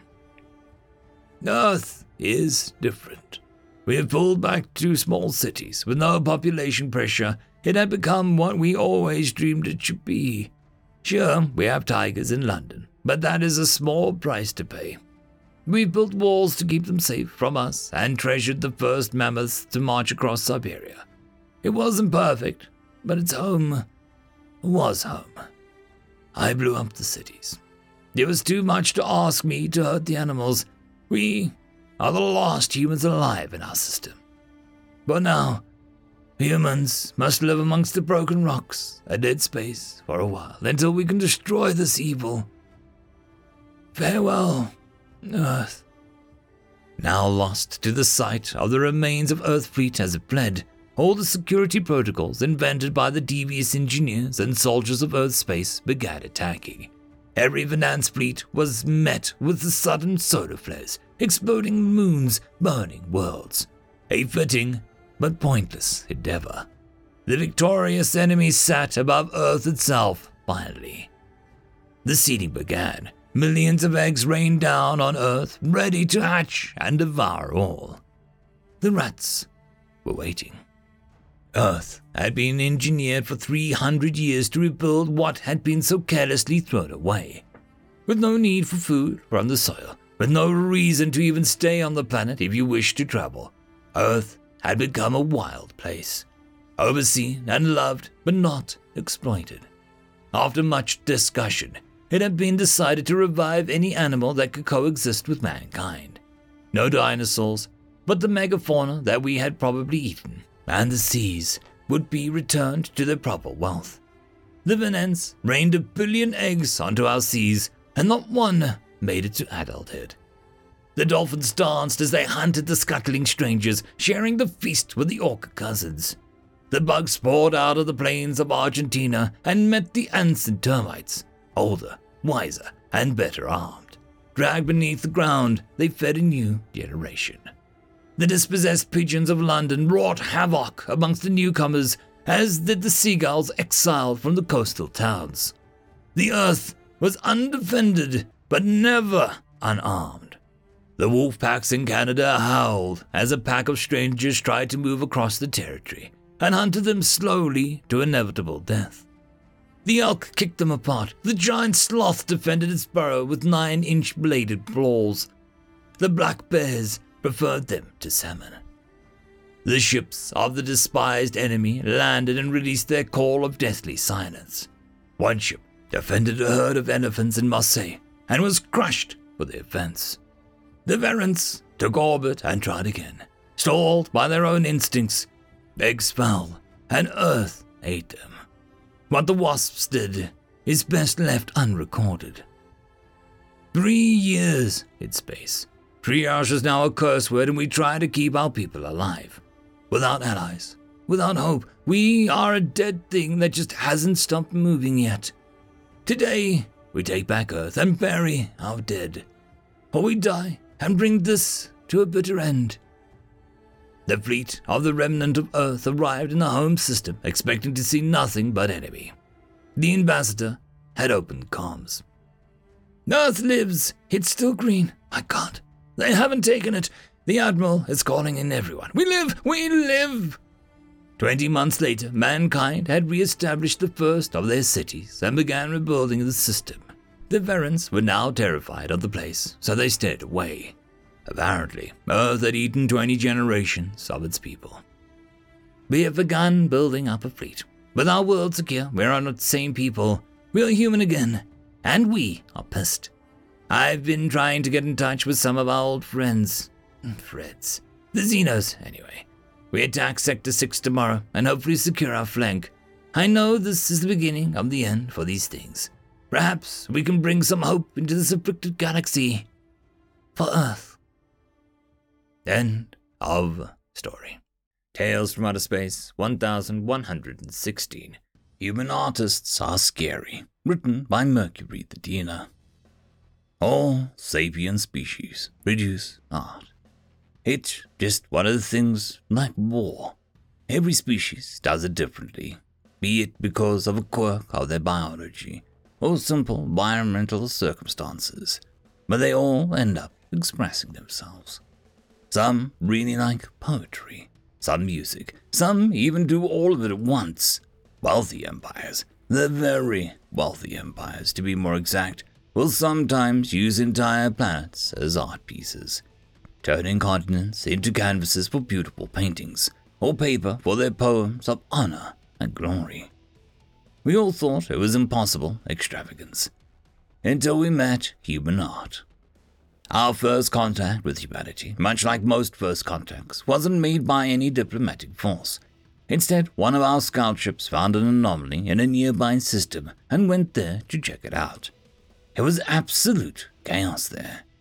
A system with five asteroid belts, except that instead of the usual bordering rocks, these ones were full of green. Millions upon millions of Dyson trees had completely occupied the belts, filling them with life. Strange creatures roamed the void between the trees. When I saw strange, I don't mean the usual way of how void born creatures are strange to our natural planet side adapted instincts. I mean, as in they looked like planetary birds. They had wings, feathers, beaks of all shapes and sizes. They were meant to fly in atmosphere, not in the void. Those weren't even the most bizarre creatures there. Some looked like felines with weird yellow and black patterns on their skin, and others like giant armored semi aquatic reptiles. Many of the creatures were absolutely gigantic. A few were the size of capital ships, some bigger. The scout ship tried to take a sample of one of the Dyson trees in a desperate attempt to understand exactly what was going on, but they were stopped and apprehended by another ship. It didn't match any known designs at the time, but the sheer amount of weapons detected on it was enough to make the crew comply. What was the reason for their apprehension? Vandalizing public art. They were brought to the local human authorities, who then let them go so both sides could get diplomats ready for formal introductions and some explaining by both parties. After a whole welcome to the rest of the galaxy part was done, we of course asked what in the void was going on during the visit to the Dyson Tree system. Was that some weird void-born ecosystem that they were defending? If so, why expose it as art? They made it. No, that is incorrect. Humans didn't make it. A single human artist did it. Apparently, it was some sort of memorial to something called the Amazon rainforest, which had apparently been destroyed when they were still in early days of space colonization. Why in the name of the void they wasted an entire system by filling it with Dyson trees and genetically modified animals? Because it was pretty. We all assumed that this was a simple case of a wealthy individual deciding to spend all of their wealth in a passion project. It happens from time to time, just not on this scale. Things were mostly normal until the science ship found another anomaly, more specifically, two gravitational anomalies that resembled that of Dyson spheres. The scientific community went crazy. Dyson spheres were expensive. Only the most powerful empires in the galactic history ever made one. And after their completion, they usually got into imperial equivalent of retirement, never leaving the sphere system and living their lives of pure luxury. And now they just found two Dyson spheres right next to each other in an unexplored region of space. Ships were sent there immediately, and it was quite close to human space, so we all wanted to get there before they discovered the anomalies. When we got there, we expected an empire of pure luxury, stations with the only purpose of entertaining the population using the energy and materials of the tamed suns. What we found was war. Monstrous fleets warred endlessly in the void between the megastructures, and upon closer inspection, we found out that one of the Dyson spheres was made up of biological material. In fact, when we looked at the debris, we found that half of the ships were made of flesh and bone, while the others were made only of metal and wire with no crew inside. This wasn't an empire of luxury. This was a war between a hive mind and a sentient AI. The Senate lost all the composure upon discovering this fact. People wondered if they would interfere, and if so, which side would they choose? What would happen if one side won? Humanity's request for a seat in the Senate was put on hold in order to deal with this clear threat to the galaxy's safety. In the end, the choice was made to attempt communication with both sides. Ships with exteriors modified to look like flesh were sent to the hive and remote controlled drones to the AI. Both were stopped during the communication attempts by another ship, a human ship. This was, against all common sense, another art project. A physical representation of the constant struggles of the organic and ever more mechanical universe, they said. And yet again, all questions relating to why they had wasted two Dyson spheres were simply answered with things like, uh, it's art, or it's fun to watch. We just kept finding more and more of these art pieces everywhere. A planet filled with humans, all in constant state of war, full of trenches, swords, tanks, and thousands of other primitive and advanced weapons alike. Yeah, those were clones with no sentience, programmed to kill the opposing side. Why? To show the horrors of war and how it never truly changes, no matter how the technology level used, of course. A system where the AI that only uses red equipment fights another AI that only uses blue equipment, using strange animal shaped machines. The animals are apparently called elephants and donkeys, respectively. Why are they two fighting? To show the needless bickering amongst the Republican and Democratic Party, whatever those are. A star that is filled with giant ships that go in and out of it. Those are ships adapted to survive inside the stars and show them to people inside. Why would you do that? Because parents and schools want to show their kids how stars work in a more hands on approach. Void, have mercy. We decided to stop looking at anomalies near human space. In fact, we decided to stop looking at human space at all. Even their seat in the Senate was denied, mostly because the other members were scared of how powerful humanity was without humanity to feck up all of our conceived notions of what was reasonable, we hoped things would go back to normalcy. Until the Alvirium came. The Alvirium were an extragalactic invader, a biological hive mind bigger and stronger than anything we had ever seen. Some empires tried to stop them, but they just kept coming. Soon a meeting of the Senate was called, and the invaders were deemed a galactic threat that all empires would fight against. Enemies would all have to put their differences aside to fight the common foe together. Some suggested calling the humans. They surely had a fleet capable of exterminating a hive, and they would probably help. These people were silenced because we can't rely on humans to fight our battles. Besides, how bad could the Alvirium really be? As it turns out, they could be really bad. The galactic fleets were defeated again and again by the sheer numbers of the Hive. It didn't matter that for each galactic ship destroyed, a thousand Alvirium ones were burnt to ash. Not when they outnumbered us 5,000 to 1. We kept falling back again and again until the Hive finally got to a populated space. This was our doom. We were sure of it. Even the humans couldn't possibly get there in time to kick down the Hive. Our egos would be our doom. Until a fleet appeared in the sky. Well, not a fleet. It was just a single ship so enormous that our scanners assumed that it was a fleet. The ship's sheer size was not the strangest thing about it. The strangest thing was it looked like a ship, like an actual ship for water, not for spaceship meant for the void. It had a mass of cannons on the top Usually there is no such thing as a top for a void vessel, but this one sure had. Its bottom and lower parts of the sides were painted with a slightly faded red. The higher parts of its sides and front were painted with a black and white pattern. The rest of the ship looked like common steel. This ship slowly turned to face the Alvirium, perfectly mimicking the rotation speed of ancient water battleships. It fired the projectiles the size of corvettes shot out of its mighty cannons. Fire and death rained from its machine guns. Human crew the size of carriers walked everywhere on the top of the ship. Some even fell, almost as if they were under the effect of gravity. which, given the size of the thing, probably were, just not such an extent. After 15 minutes, it was all done. The Hive's fleet were all just evaporated. We knew we'd made a mistake now. We were too egotistical to ask for help when we needed it, and yet the humans still sent what was clearly their best, their weirdest ship to help us. We called the humans and gave them an undying thanks. We'd offered them a seat at the Senate. We even renamed the system where their brave ship had fought to human strength in their honor. They asked us, What ship? Both parties were very confused now. The confusion grew for weeks until the ship reappeared in the void next to the Senate station. A single, normal sized human came out of it wearing a void suit and asked to speak to the Senate.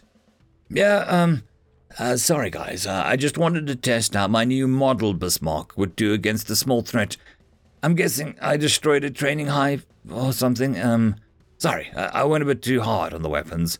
I can pay for another one if it's bothering you this much. That day, it was decided by unanimous vote of all the Senate that humans would be alerted of any and all possible galactic threats. In return, humanity was to keep all human artists and their creations at least 50 systems away for non human populated territories. End of story. Tales from Outer Space 1117. Story number one. Earth, one out of five stars. Amazing food, not worth the effort. Written by Glitchkey. I gave it one star for the food. Alright, seriously, nothing's ever gonna taste the same again. Truly amazing stuff, best I've ever had. That said, uh, it really wasn't worth visiting Earth. Nope, not at all. If you want authentic human food, find some restaurant on a travel station or something. One with a human chef. Uh, don't, don't, don't visit their planet. Seriously, stay away from Earth.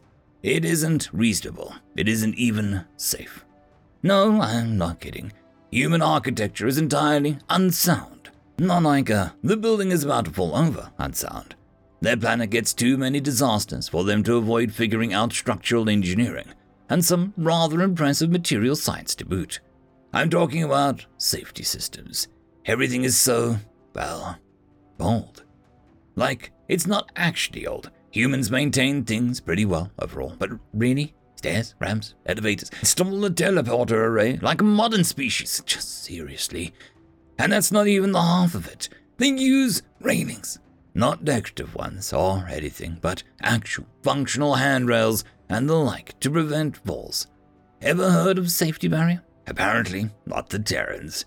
Glass windows, safety rails, nets, and a few choice places too. I can only imagine how much the maintenance costs. And uh, don't bother trying to go anywhere, you'll have to actually walk or rent a truly awful wheeled transport. No fully automated transit lines, no teleportation network, not even rentable hovercraft, just wheels and your own body. Man, that's just the basics of their cities. Did you know that they just left their biosphere where it was I know it's not uncommon for planets to have a carefully manicured, decorative biosphere rather than removing it entirely. But no, that's too much of a hassle for humans. You've got wild animals running, flying, and crawling around their cities, entire ecosystems of microfauna in their houses.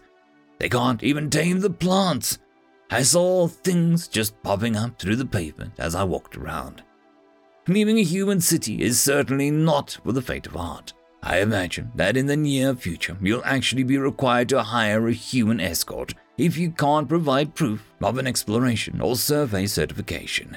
Apparently, those courses cover things humans consider day to day common sense. Seriously, the real common sense is to just replace your biosphere and regulate whatever you want to keep to carefully curated naturalist parks and museums. Common sense need not apply for humans, I guess because outside their cities, actual honest to goodness wilderness, partially or completely unmanaged, just waiting to kill you. I could understand leaving their oceans alone. I saw the planet from above, and that would be an expensive endeavor for a purely air breathing species. But they have no problems living just about anywhere that isn't water. So why don't they properly clean a house is beyond me.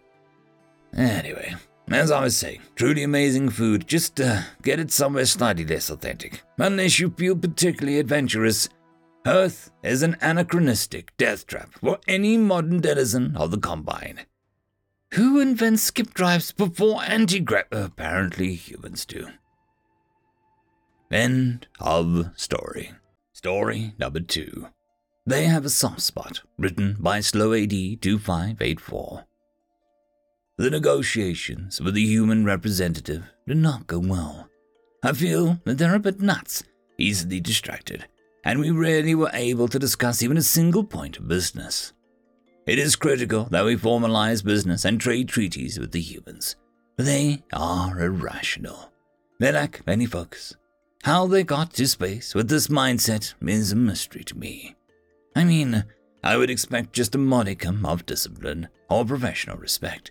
This is very serious socio political negotiations, essential for peaceful cohabitation of this world and all neighboring systems. All negotiations have been the same a mess of disarray with seemingly random things agreed to. But this most recent negotiation had a surprising, mysterious end, and how we got to it is still a mystery to me. Below is a recording of the recent negotiation. It was an ordeal. The human words are redacted to protect the more sensitive readers of this committee. Reveal them at your own peril. The human diplomat was seated at his desk, its personal computer, documents, and folders arrayed out before it. The human looked bored, almost disinterested. When I walked in the room and gave my greetings, the human seemed to perk up and uh, stared wide eyed at me. Yes, uh, greetings. Uh, my name is Idle. I'm a diplomat of the High Council, of course. I paused. The human was frozen in place, its eyes wide and unblinking, and an open mouthed smile started to spread across its face. It raised its hands to cover its open mouth. These guys, they never told me. Oh, wow, it said in a whisper behind its hand. I'm uncertain to who those guys were, but could feel the tension in the room growing as it continued to stare at me. Was the human going to greet me in return? Then it seemed to speak in that inner monologue on its head. Oh, oh, wow, look at you. Oh, with the cute fluffy ears and the cute fluffy whiskers. Well, uh, that was odd, and not much in the way of a formal introduction. Does this human not speak? But I was determined to push forward and get the negotiation started. I admit I was a little miffed as I set up my computer and paperwork on the opposite side of the table. The way his web of nose twitches, He's upset. I cleared my throat, pushed my admittedly floppy ears out of the way behind my head, and began. Shall we discuss the various trade, business, economic, and logistical support agreements for our people? Oh, he talks. so serious and so fancy with his business suit. Oh, oh, but look, with the fluffy tummy poking out. Oh, the soft and warm tum tums. Oh, I just wanna. At this point, the human's hand seemed to reach out as if to grab me. It appeared to be a subconscious move as the human pulled its hands back and appeared to realize the impropriety. It straightened up and tried to put its face to normalcy, but failed to remove the bemused grin as it tried to get back to business. I turned my laptop computer to it to show the first data charts. The human saw the display and started to squirm as if trying to hold back from something. It failed. My god, the keyboard's keys are little puppy paw patterns. This distracted me from my presentation, and I looked to see that the human was talking about. I saw no pattern to speak of, and looking at the human's computer, its keyboard was a regular straight grid. Very little of what the human had stated made any sense. What I was determined to press forward. Please, uh, shall we now discuss the treaties? The human returned to a calm, grinning, slightly face, and did its best to get through the presentation. When my point of discussion reached food shortages and off-world support and subsidies, the human nature changed. It suddenly became very serious and focused. You guys, um, don't have enough food. The presentation slide changed to a child creche soup line of many, many children waiting in the food line, and the human spoke. Oh, No, oh, no, no, no, no, no, no, no. So, so many little babies. No, I see zero problem with them getting all the food they'll ever need. You just tell me their dietary needs, little mister, and uh, the nutritional content, and the tonnage. The human said in its now out loud voice, as it began to furiously type on its computer. I was relieved by this change. The previously expressed inner dialogue was alarming and a bit hard to follow. Was this, um, progress? How strange. Very quickly, we had a treaty set up to begin delivering human gigafreighters full of basic food stores. How uh, did we get to this? And so quickly. The cost of the food stores was surprisingly favorable. Part of the deal was to upload to the human the slide of the soup blind children, and in no time all major human space factories were already committing production queues. Space truckers were already volunteering their Giga freighters. That was surprisingly nice of the humans. Were they generally this magnanimous? Word from other spacefaring species painted a far different picture of them. I saw not even a hint of their warlike nature. I wonder what was so different about us. So there, that's the report. The indignities I suffered were, all in all, worth the cost for what was gained. We may need the Council to analyze the negotiations, to try and discover how we came to such a favorable outcome. For now, though, I need to go buy a new business suit. My uh, fluffy tubby is poking out of it. End of story. Tales from Outer Space 1118. They were thought to be weak. Written by Tex Wolf 84. Humans. I'm old enough to remember a time before anyone knew who the Terrans were. It was after the collapse of the Galvor Empire. For generations, the Galvor had ruled the known galaxy. As ruthless as the Galvor were, once they conquered you, you were just glad that they weren't xenophobic or didn't believe in genocide. They taxed every species they conquered mercilessly. Most systems were near destitute. We were lucky. We'd had a large enough merchant marine when the Galvor came that despite the tariffs the Galvor levied, we maintained our quality of life.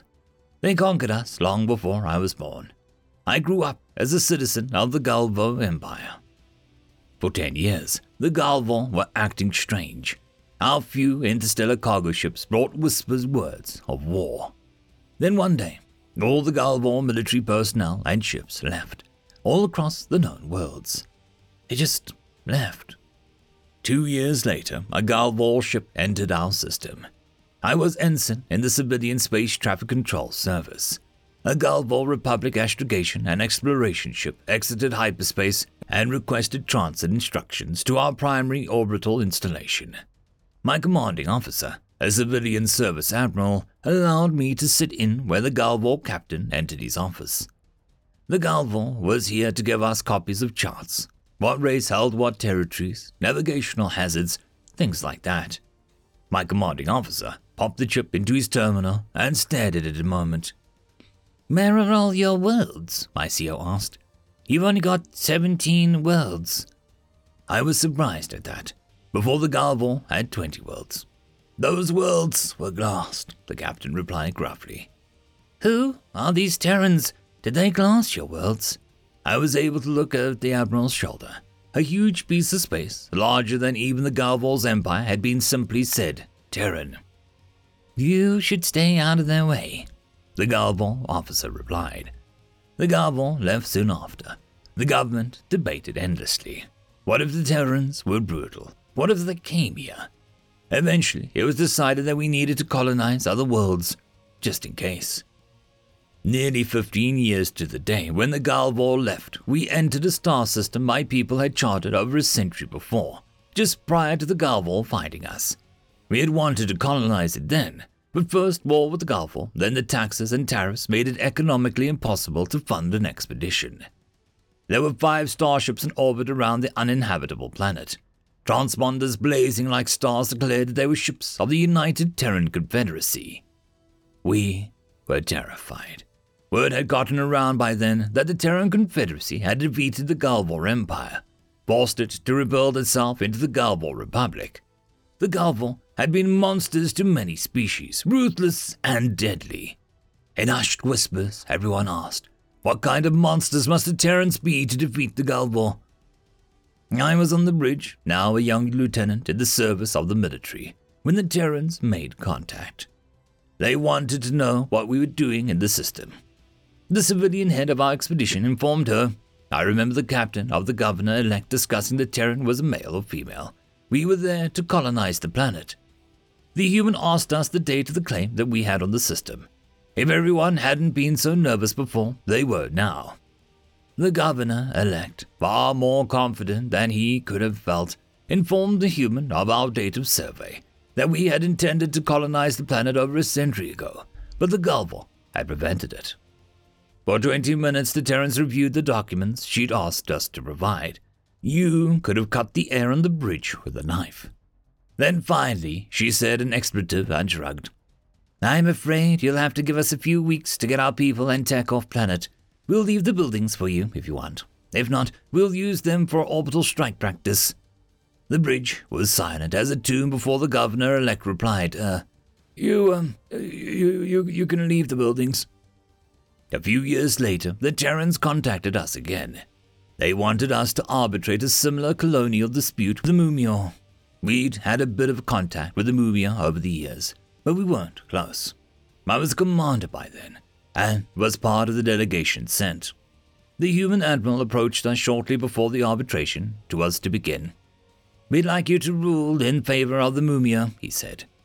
We were confused. Was this some kind of ploy for them to go to war with us and the Mumia? My captain asked just that. The human shook his head and looked at him gravely. Look, uh, we know that since we defeated the Galvor, there's a lot of fear and mistrust in the galaxy where we are concerned. We want you to rule for the Mumia uh, for a number of reasons. First, to establish a precedent for resolving colonial disputes peacefully. Second, we want to show the rest of the galactic community that we were peaceful. Third, to earn some goodwill. Though my delegation felt that Terran's claim was stronger, we heeded their wishes and allowed the Mumia uh, to have the planet. All was well for the next ten years. I became a captain in my own right and was given a small scout ship and sent to find new worlds that were inhabitable. During this time, I paid close attention to what the Terrans were doing.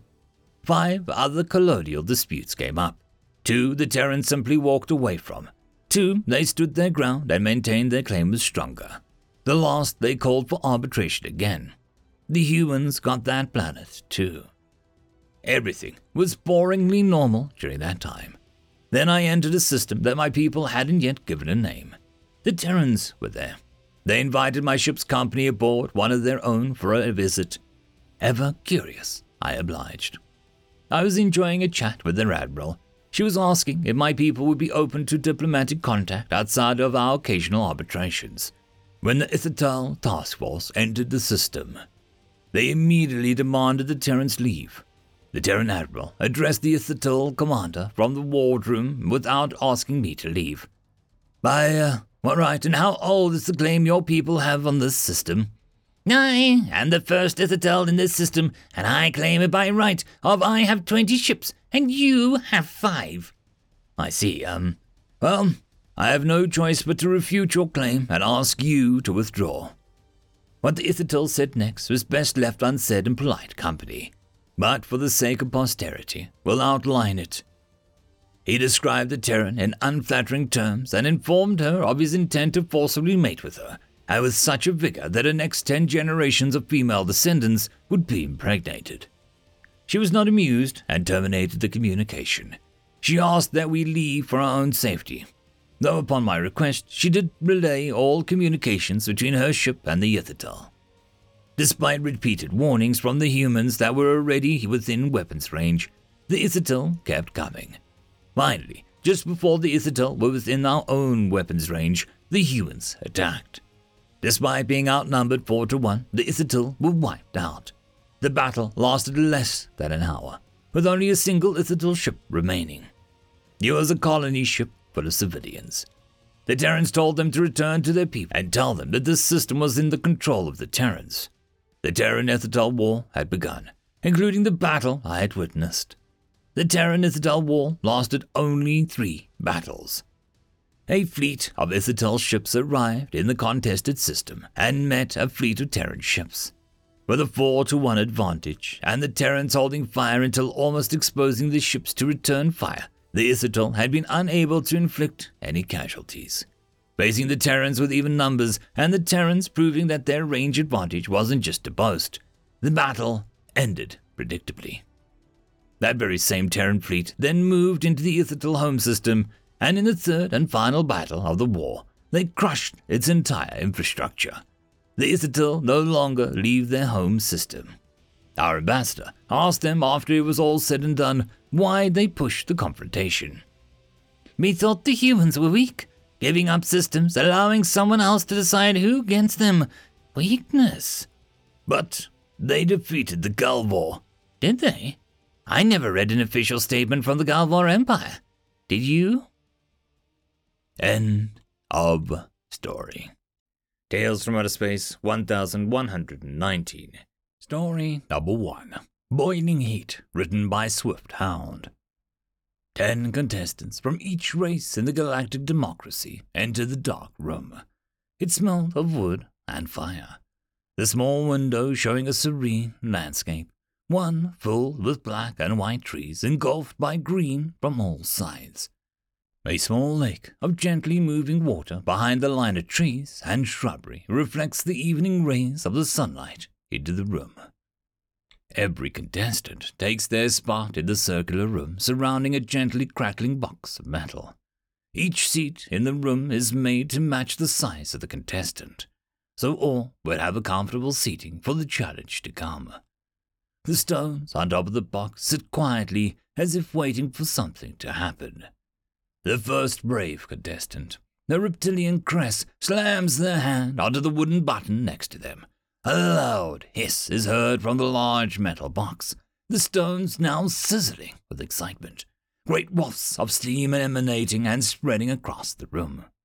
With this, the first three contestants leave, panicked by the rushing heat felt by all. The Cress laughs audibly as the rest of the contestants join in. Even though this is a contest, all present feel jovial and relaxed as the stones once again grow silent. An insectoid, a part of the solar, pushes the button firmly and holds their hand in place. With the stones now screaming, they take their hand off and sit back, leaning towards the wall. They jolt back up quickly as their back touches the wall. Once again, the others laugh audibly at the misfortune of their compatriot. Now it's the human's turn. They slowly move the hand onto the button and press it for just a moment, releasing a quiet response from the stones. The human leans back and grimaces as their back is burned by the wall. They don't move away, however, and after a while are comfortably leaning against the wall, relaxing and enjoying the moment. The solar, now intently staring at the human, copies the movements of the human once again burning their back and having to leave as the carapace melts slightly with the wall. The six remaining wave their goodbyes to the leaving contestants as the door opens for just a moment, letting everyone feel the cool breeze of the outside. The cress begins to dramatically move their arm towards the button, but they feel the stones already hiss with heat. The small quadrupedal covered with small fur and the face of a bird had pressed theirs first seemingly out of spite to the cress. The Yitan, now staring towards the cress, sticks their long tongue outside their beak and lets it hang towards the cress. The Yitan's moment soon ends, however, as the largest contestant in the room, a ten feet tall Gory, stands up, crouches at the exit without saying a word. Once again, they all wave their goodbyes to their fellow contestant, showing respect and a few quips at their expense the cool air invading the room, now welcomed by all remaining. Without notice, one more leaves, the small rodent of the Gyaj, clearly in pain. Farewells from all and questions of concern about their condition. The door now shut as the temperature in the room keeps rising higher and higher, the remaining four all eyeing each other with expectation. The one not having pressed their button at all yet, a mischievous Bliss stands up while holding the button for support as they get up and walk towards the door, pressing each button they come across on the way. Incredulous laughter from the remaining three and jovial insults about the police continue until the door closes once more. With the three remaining, Human, Yighton, and Cress, the temperature has now climbed nearly to boiling. The Cress presses their button and forces the Yighton to leave. The Human and the Cress both give their farewells, the Cress giving a final show of tongue towards the fleeing Yighton. But the last two remaining, the Human takes the hand and holds the button down, locking eyes with the Cress. More and more steam escapes the stones as the screen becomes howling some stones even cracking as they are forced apart by the rapid change in heat. The Cress now insulting the human as they run out the door, almost slipping on the wet floorboards.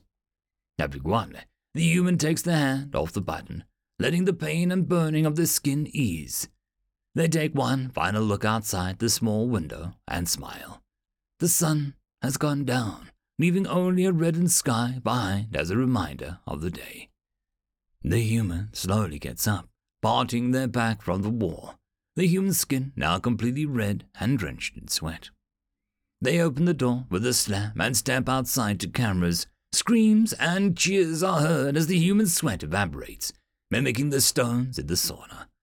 The other contestants are already sitting in the cool pool of water, enjoying drinks and the cool air. News crews close in on the human, only to be pushed aside the human only walking towards the table of drinks. The human takes an entire jug of juice and chugs it with an audible gulps before sitting in the pool with the rest of the contestants. Nothing beats a real wood stove sauna, now does it? End of story. Story number two. The humans are just so cute. Written by Slow AD 2584. The dragon lounged on its mountain of ancient treasures its oily back scales shimmering with an ultramarine blue and an ultraviolet highlights as it moved and caught stray beams of sunlight peeking through the tangled vines of the fissure above.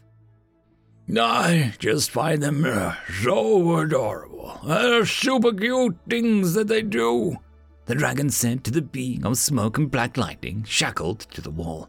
Release me the smoky being whispered in impotent fury. Oh, that's never gonna happen. I've seen what you do to those cute little ones out there. Uh, I am not having any of that. The being shrank into the corner, resigned to sit through yet another dialogue. Have you ever seen how they sit? Like a uh, chair thingy. Oh my god, it's so cute. How they can fold up like that. And when they tucked in their little feet underneath, oh, oh my god, the talons clenched, gouging deep into the solid mound of gold coins as its neck shivered in delight. So adorable! Or, or, when I fly over their town square, how their all little mouths open up into little O's as they all face a track my flight over. All those tiny little circles. Oh, and when I swoop to hover over a crowd, and the wind from my wing beats their hair and clothes back behind them, oh, I just love how they look with those little faces, those delicate little eyelids trying to cover their eyes, but they still just want to see. Oh my god, those are the cutest little faces. Now, uh, don't tell anyone, but uh, sometimes I use my magic to sneak into their homes while they are asleep to tickle their hair, just to see how they swipe and slap their heads while asleep. Oh, I can never get enough of that. The being of smoke and black lightning stirred. Um, you walk among them. Well, sometimes it's really only way to see them, being their clumsy, dorky selves. Such precious little chonkers. Have you ever seen them try to pass each other in a hallway and they step aside the wrong way. Over and oh, oh, that just makes me want to crush them in lovey hugs. And how they try so hard, yet fail. Yes, I have seen that. That is actually pretty adorable. Oh, and the way their tummies grumble when they haven't eaten in a while. Little dummy hungry. Mm. The silky wings of the dragon crunched up and shook with delight as the smoldering eyes squeezed shut. Hmm. Oh, the way their arms shiver and shake as they scramble to a pool of water after having been held prisoner without water for days. Uh, uh, what? That's horrible! The dragon's head reared back in appalled horror. And you wonder why you are held captive here, with a human village mere miles away. No, but you remind me of the one time this knight in shining armor was riding a horse, so very proud of himself, and his horse knocked him off with a low tree branch. The way he lay there like a turtle on his back, unable to get himself up. The cutest part was how his compatriots didn't help, but instead pointed and laughed at his misfortune. oh, when they do the Bernie dance. The what? Mm, you know, the, the running around in circles, arms flailing when they're all on fire. The birdie dance. That was you! All joy left the dragon's eyes. The ASMR movements replaced with a furious, predatory, liquid, draconic prowl. It reared up like a massive cobra over the cowering being of smoke and black lightning neon green acid dripping from its teeth as it hissed, smattering and scalding fury wherever it dropped smell, melting even the stone floor with a terrifying ease. I swore if I ever found the monster that did that. Farmers outside the village looked up towards the distant hills. Was that an earthquake? Smoke and steam erupted from the fissures in the slope. Great hammering impacts could be felt through the soil. No volcano, no meteors were falling from the sky. So, um, that's weird. They were not too concerned. The dragon was fond of them. It would protect them, as for generations now. They shrugged and went back to farming, trying to keep their balance with the continuing shocks to the ground. The clumsy little darlings. End of story. Tales from Outer Space 1120. Godless, written by Mercury the Diener. Almost all sentients have gods. It is a fact of the universe. Intelligent life is rare, and few planets can accommodate it, with even fewer being able to accommodate sentience without the assistance of gods. Those few sentients that can somehow survive in a world molded only by evolution are quickly taken as glorified pets, slaves, and everything in between depending on what god or the holy species follows. Gods play their mysterious divine game with their chosen ones. They make them go to war, to peace, to break and make alliances. Different gods have different ideals and motives. Gods of war send their people to battle, sometimes for an honorable death, other times for mindless plundering. Gods of science send their children to explore the unknown, gods of commerce send theirs to acquire riches, etc., etc. It was a game to increase their people's faith in them and entertain themselves at the same time. All species talk and worship their gods. They are the reason their civilization exists and left their planets to explore the depths of space after all. Except for one. They have thousands of names. Some call them the godless. Others whispers amongst themselves the dead race. A few name them the end of all. What many forget is that they also gave a name to themselves. Humans. By all accounts, the humans should have perhaps the most powerful patron god of all. They are strong and fast, characteristics found of the children of the gods of war, but they are crafty, greedy, and smart all common things for the chosen of Commerce God. The more we looked into it, the clearer it became that humanity had almost all the gifts from the gods, yet they claimed to have none. In fact, they claimed that their strength came from modifying their bodies by themselves. That was truly terrifying. The first ones to meet the humans, thankfully, Pacemafe. They gave them a usual talk, Join us into Peaceful Galaxy, and we will keep you safe, blah, blah, blah. The humans refused. The base map asked the humans to please speak with their deity and tell it to reconsider. The humans explained that they didn't have a deity and got out of their planet all by themselves. We should be glad that the Paysmith are peaceful and thus decided to leave humanity alone instead of declaring war on such an abomination to the holy. Gods know their species would not have lasted all that long. The Frimilit weren't so wise, of course. A warrior species with no god that somehow left their planet, modified their own bodies, and conquered the stars. Their very existence was deemed a sin that needed to be exterminated in the name of Spart. Fleets were prepared, and Spart's children invaded the human territory with no resistance. Soldiers, blessed by one of the great gods of war, were led to the human world, and a single small asteroid belt stood between them and the nearest colony. Victory was guaranteed. The Frimilit never even saw the hundreds of thousands of bombs planted in the asteroid belt. The species didn't last all that long against the humans after they lost their biggest fleet. Upon seeing such an absolute victory by the humans, Spart himself offered to become humanity's adoptive god. He offered them strength and power, the likes of which few could deny. They shot his corporeal form with an orbital railgun. They really wanted to make it clear that they were the few. A few species and gods tried to beat the humans, some for revenge, some to teach the apes a lesson. They all lost.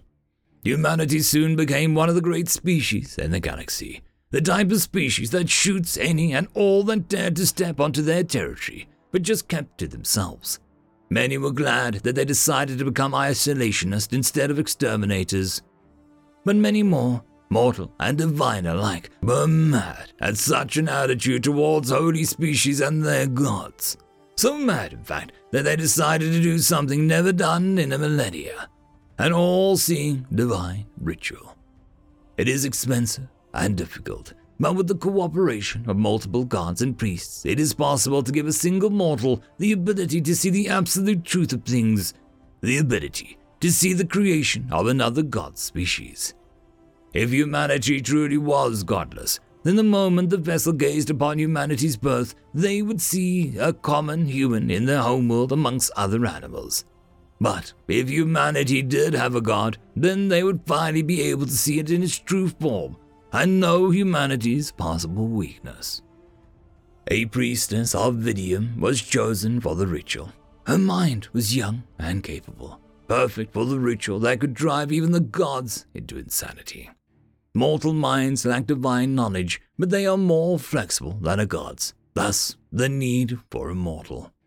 Blessings were given and taken. Holy alloy was smelted, and divine tears were shed. The pool of all seeing divine was prepared. The priestess submerged into it. He had done it. There before his trembling feet was the god. And it was dead. Well, dead wasn't the correct term. Inactive would be a more appropriate. A giant blob of concentration divine energy wouldn't really be killed, especially by a mortal. The man kneeled and took a closer look at the dead body. It was gigantic, bigger than the entire galaxies, perhaps bigger than the universe, but at the same time, it was smaller than an atom. The man focused his mind and his senses tried their best to understand the impossible nature of the slain divine. They finally gave up and decided to interpret it as a white human shaped light. The man touched the body of the dead god and could see its power, its strength. He could absorb it he could become the god, bring back his people, build a utopia, a new age for good. He grabbed the god's flesh and tore a piece. He threw the piece as far as he could. He could see the flesh move through the air and leave the lost planet in existence. The man knew what would happen. The divine energy of the piece would create another god, he tore and threw the god's flesh again and again. Bits of its eyes would become gods of sight. Muscles would become war gods. Nerves would give birth to the gods of knowledge. And on and on. He did it again and again until there was only one thing left its heart. The man took the god's heart with care. He could feel the energy inside it, its will to live, a will which had outdone his will to kill it. He ate the heart. The man stood once more as he felt the heart's energy flow through him like a tsunami. He knew that he was now the most powerful being in the universe. Other gods were only small bits of flesh, while he possessed the god's heart and his own will to survive and kill. He touched the planet's soil. It was the last planet to still stand in the universe. It deserved to be more than just a grey mass. He ordered the ground to move, and it did so creating mountains and valleys. He ordered rain to come, and it did so, creating rivers, lakes, and oceans. He ordered the universe to turn bright, and it did so, creating an inconceivable amount of stars. Finally, he ordered life to spring on the planet, and it did so. It wasn't like life he remembered. There was no plants or animals. Life needed to start slowly and carefully, or it will grow weak Evolution led to strength, and he wouldn't allow his children to grow weak. The man smiled and blessed the planet. Not a blessing of prosperity, but one of hardship. Hardship that would be overcome and make his children stronger. His duty was done, only one thing left. He split his body, muscle, and bone spread throughout the planets and washed his power and will throughout the land. Divine power greater than all the gods was concentrated into the planet's soil and core. Not in the uncaring manner the god's power usually worked, but instead filled with a single emotion spite. His children would never love him. They would never care about him. They would live and die while believing that their Creator abandoned them to their fate. They will grow to conquer the stars not because of his gentle guidance, because they will wish to spite the universe itself with their very existence. And they will look into the uncaring eyes of the space and scream, I am human! I am alive! Like father, like son. Perfect. The priestess sat upon her desk as her hands shook like grass in the wind.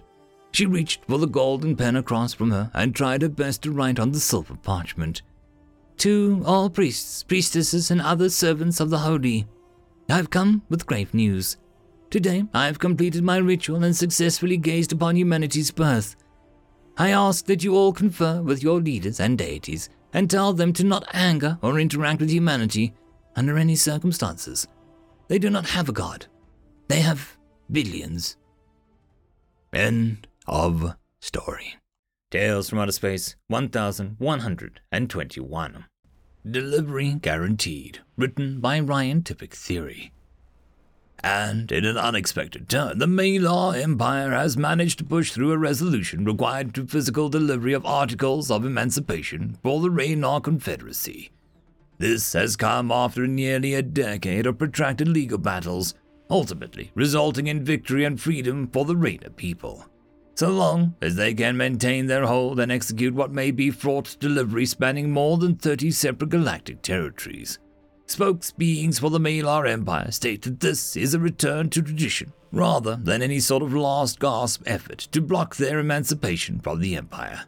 Going so far as to invite any beings that would seek to undermine galactic law to interfere with the just and legal transport of this document.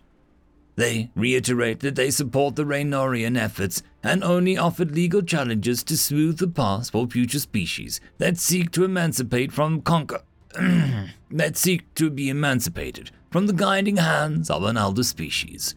A representative of the Raynorian people has decreed this final foul move in their opposition, but stated that they had no fear that the delivery would be compromised, only offering that they received a pro bono offer from a tried and tested organization that they had full faith would deliver the hopes of their people. Here, in studio, we can only offer heartfelt hopes that, uh, are you fucking serious? This is the most brazen bullcrap I've ever reported on. No, obviously not. I don't fucking care. They can sue me for. Uh, are you serious? Mother of worlds. Apologies for the disrupted broadcast. In studio, our hearts go out to the, um, joint efforts of the Malar and Raynar peoples in pursuit of justice in the galaxy. Run, run, run, got my finger on my gun. Heavy metal to the beat, See, I'm lightning on my feet. The engine roared as a multi ton density enhanced armored vehicle screamed through the intersection, batting aside the maintenance blockade that had sprung up 20 minutes since the package had been produced and sealed by the Raynorian Centaur government. Alpha to command, reporting attempted traffic diversion en route to spaceport. Over. Titanian Osmian gears thundered as the drivers slammed their way from second to fifth in moments, briefly downshifting to slam through the cement and steel of another hastily erected barricade. Copy Alpha, mission officially upgraded to Calamity class. Mirror diplomatic immunity granted with standard civilian standoffs. Unidentified approaches are deemed universally hostile. We're hanging our hat on the Alpha. Full weapon loadout authorized. Show them who they're fecking with. Copy command. Alpha going loud. Throughout a 15 block radius, Raynorians flinched as a distinct throaty roar ramped up a full bodied scream. On the thoroughfare, cars screeched as their CPU suddenly shunted them to the side, barely able to blink before a massive armored vehicle thundered down the now open roadway. Irregular contacts approaching. Roads getting crowded. I got places to be. Hear the pounding of my turret hot package in a seat. The frame gently shuddered as the gun emplacements opened fire on the speeding vehicle, splattering off like rain. Activate primary defensive package. Time seemed to stand still before the micro rockets and tracer rounds streamed from the armored behemoth, tearing through the slack jawed blockade. Who the feck stands in front of a car they're parked to stop you? Detonations followed the barely slowed juggernaut as it tore through the textbook military checkpoint. Alpha to command. Looks like the Malar Empire dedicated an actual military to intercept the package. Route unchanged. Roger Alpha. Beta en route for air hook maneuver. Give 'em hell. Our bullets ain't half so hard as the streets that erased me got my pedal to the metal. Why don't you try and stop me? Between the constant chatter of assault weapons and the earth shaking barrage of armored vehicle point defense, Almost no one noticed when the distant roar of a jet slid into the scene.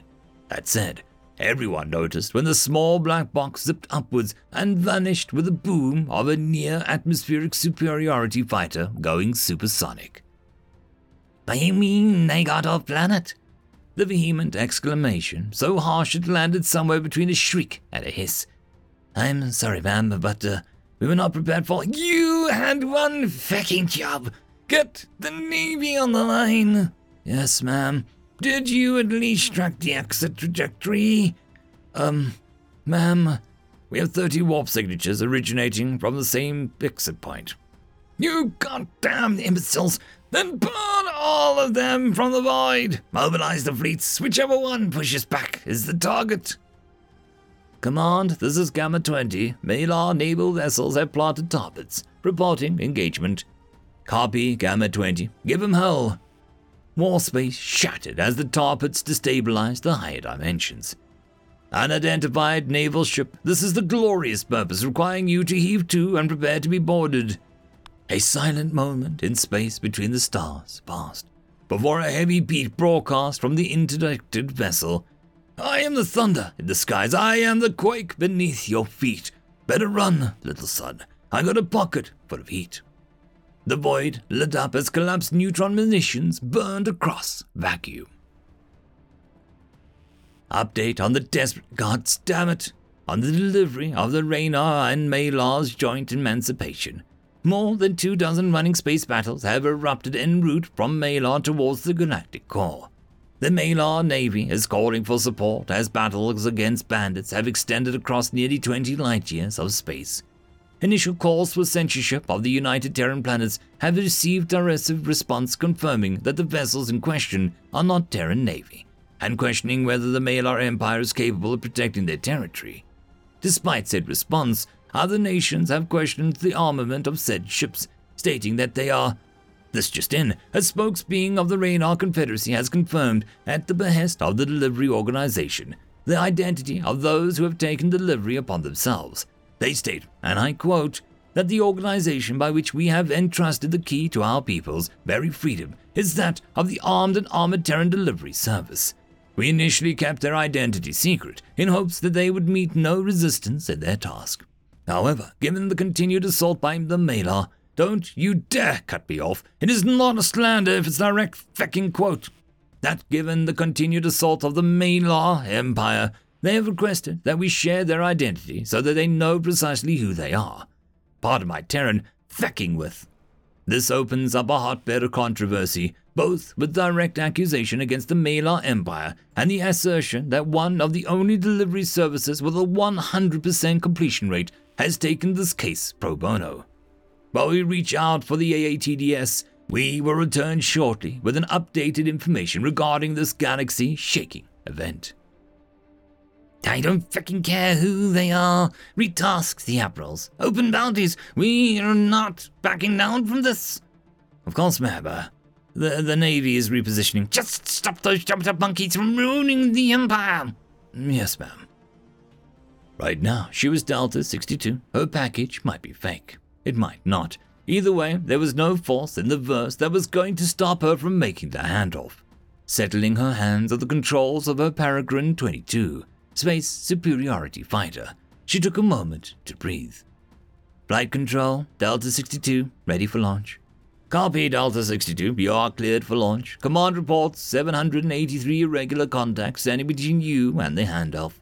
Weapons free, girl. Show them what it means to be an ace. Roger, Control. Exit in three, two, one. IS seized the launch bay as the predatory bird tore free of the embattled destroyer. In moments, dozens of contacts turned towards the departing fighter, desperate for a bounty large enough to buy a planet. I'm an ace in the plane, so get out of my lane. 30 barrels on the wings. Do you want to hear them sing? In under a second, Delta 62 was tearing through the defensive line, engines twisting as she spiraled through the oncoming fire. I'm a goddamn leaf on the wind. Jamming the controls down, she let loose with a stitching barrage of depleted uranium and exotic particle rounds, tearing through the encirclement with a shower of devastation. Broadcast all units. We have a breakaway in Sector 2. Take them down. You hear the scream behind the walls. You think my engine's gonna stall. You hear the Reapers come to call. I got bullets for you all.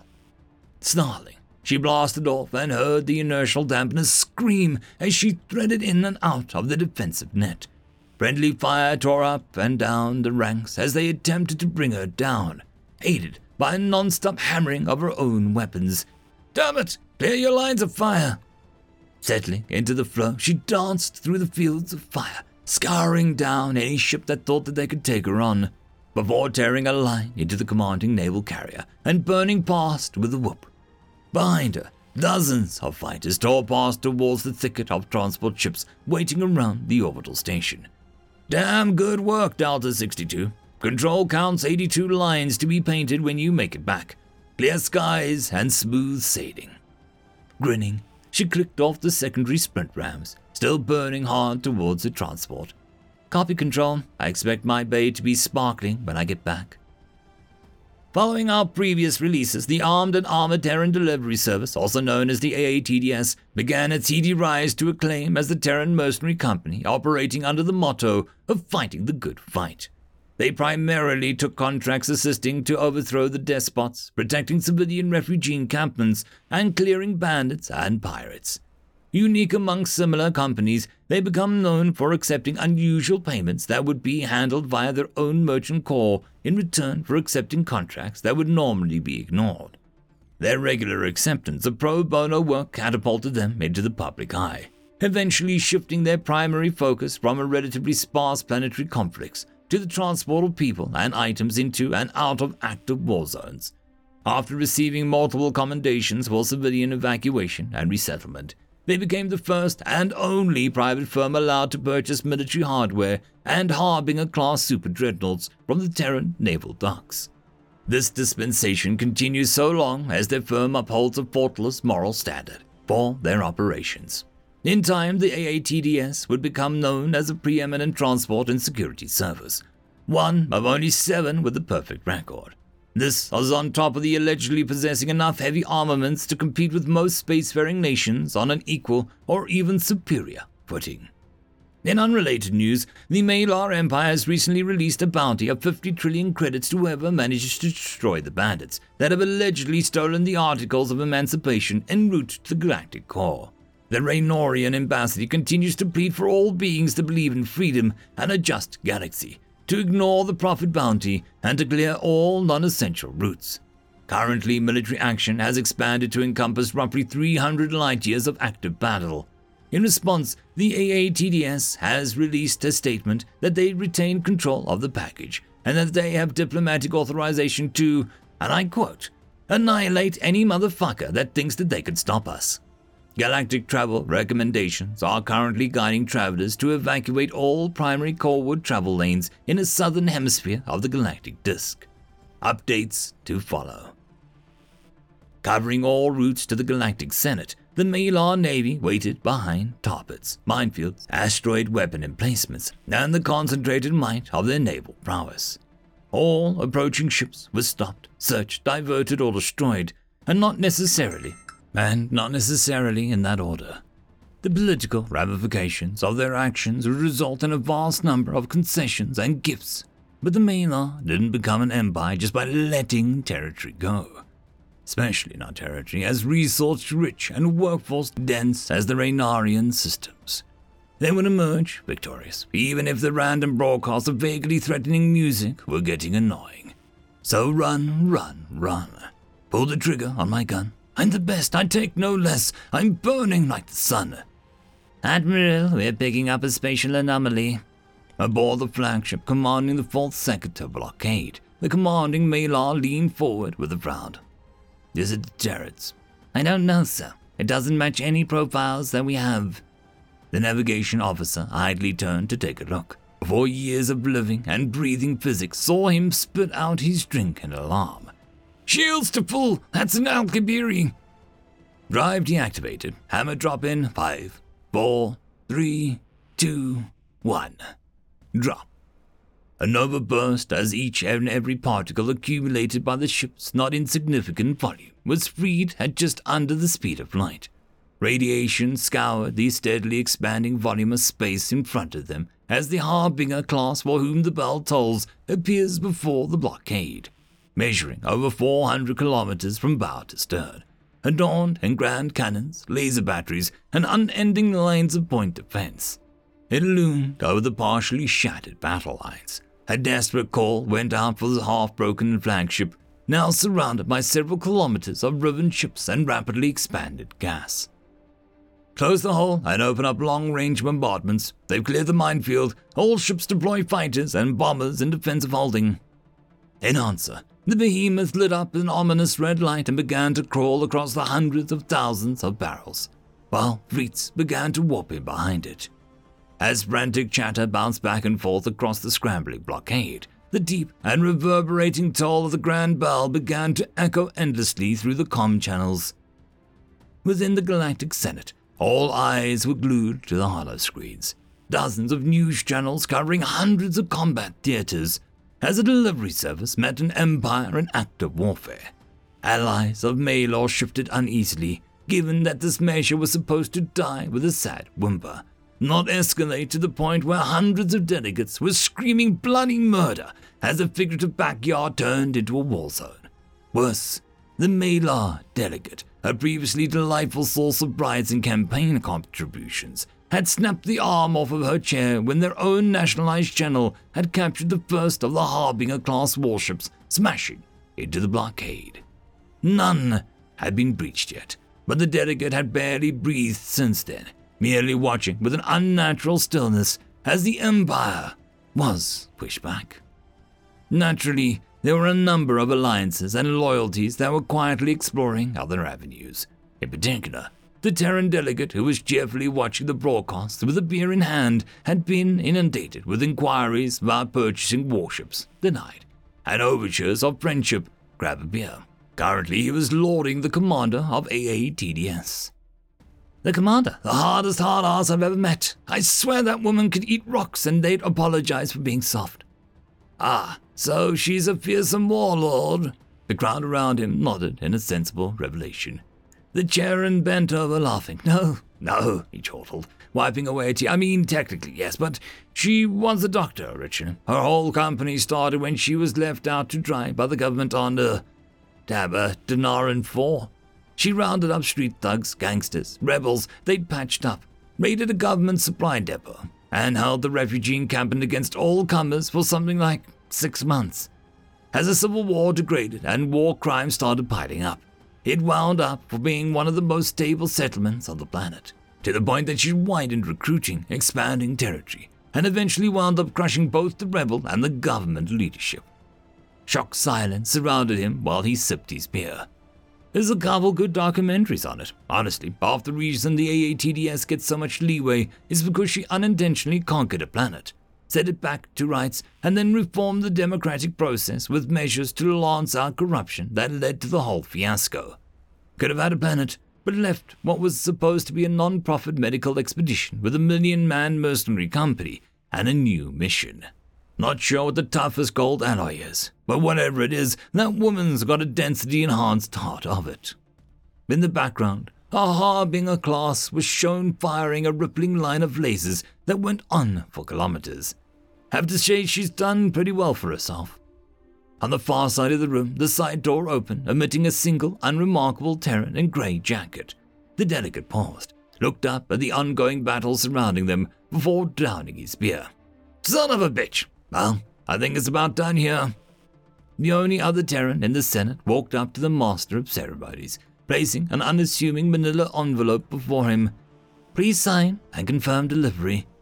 The master signed before opening the envelope, half an eye on the action in the background, until he pulled out the properly sealed package, its cryptographic key gleaming on a slim steel container. His face turned white. What? How? The Terran smiled and knocked on the podium. Armed and armored, guaranteed. Moments later, the Senate erupted into conversation, and one notable shriek of incandescent rage. A nondescript Terran stepped out the door. Jacket reversed, pants shifted into slacks, and a quick swipe of their face. A completely normal Malarian office worker blended into a hubbub within the Senate complex. Lambda 1 to command, package delivered. Copy that, Lambda 1. Come home safe. Across the galaxy, more ships retreated, losses were counted and tallied, scavengers scrambled, and the Milky Way moved on, one small step forward into a brighter future. End of story. And that, my friends, is the end of this podcast version of Tales from Outer Space. I hope that you enjoyed. Please check the links down below if you wish to support any of the authors that wrote any of the stories in this episode. There are also links if you wish to support this channel. And I'll see you all in the next episode. And until then, I hope that you have a fantastic one. Cheers.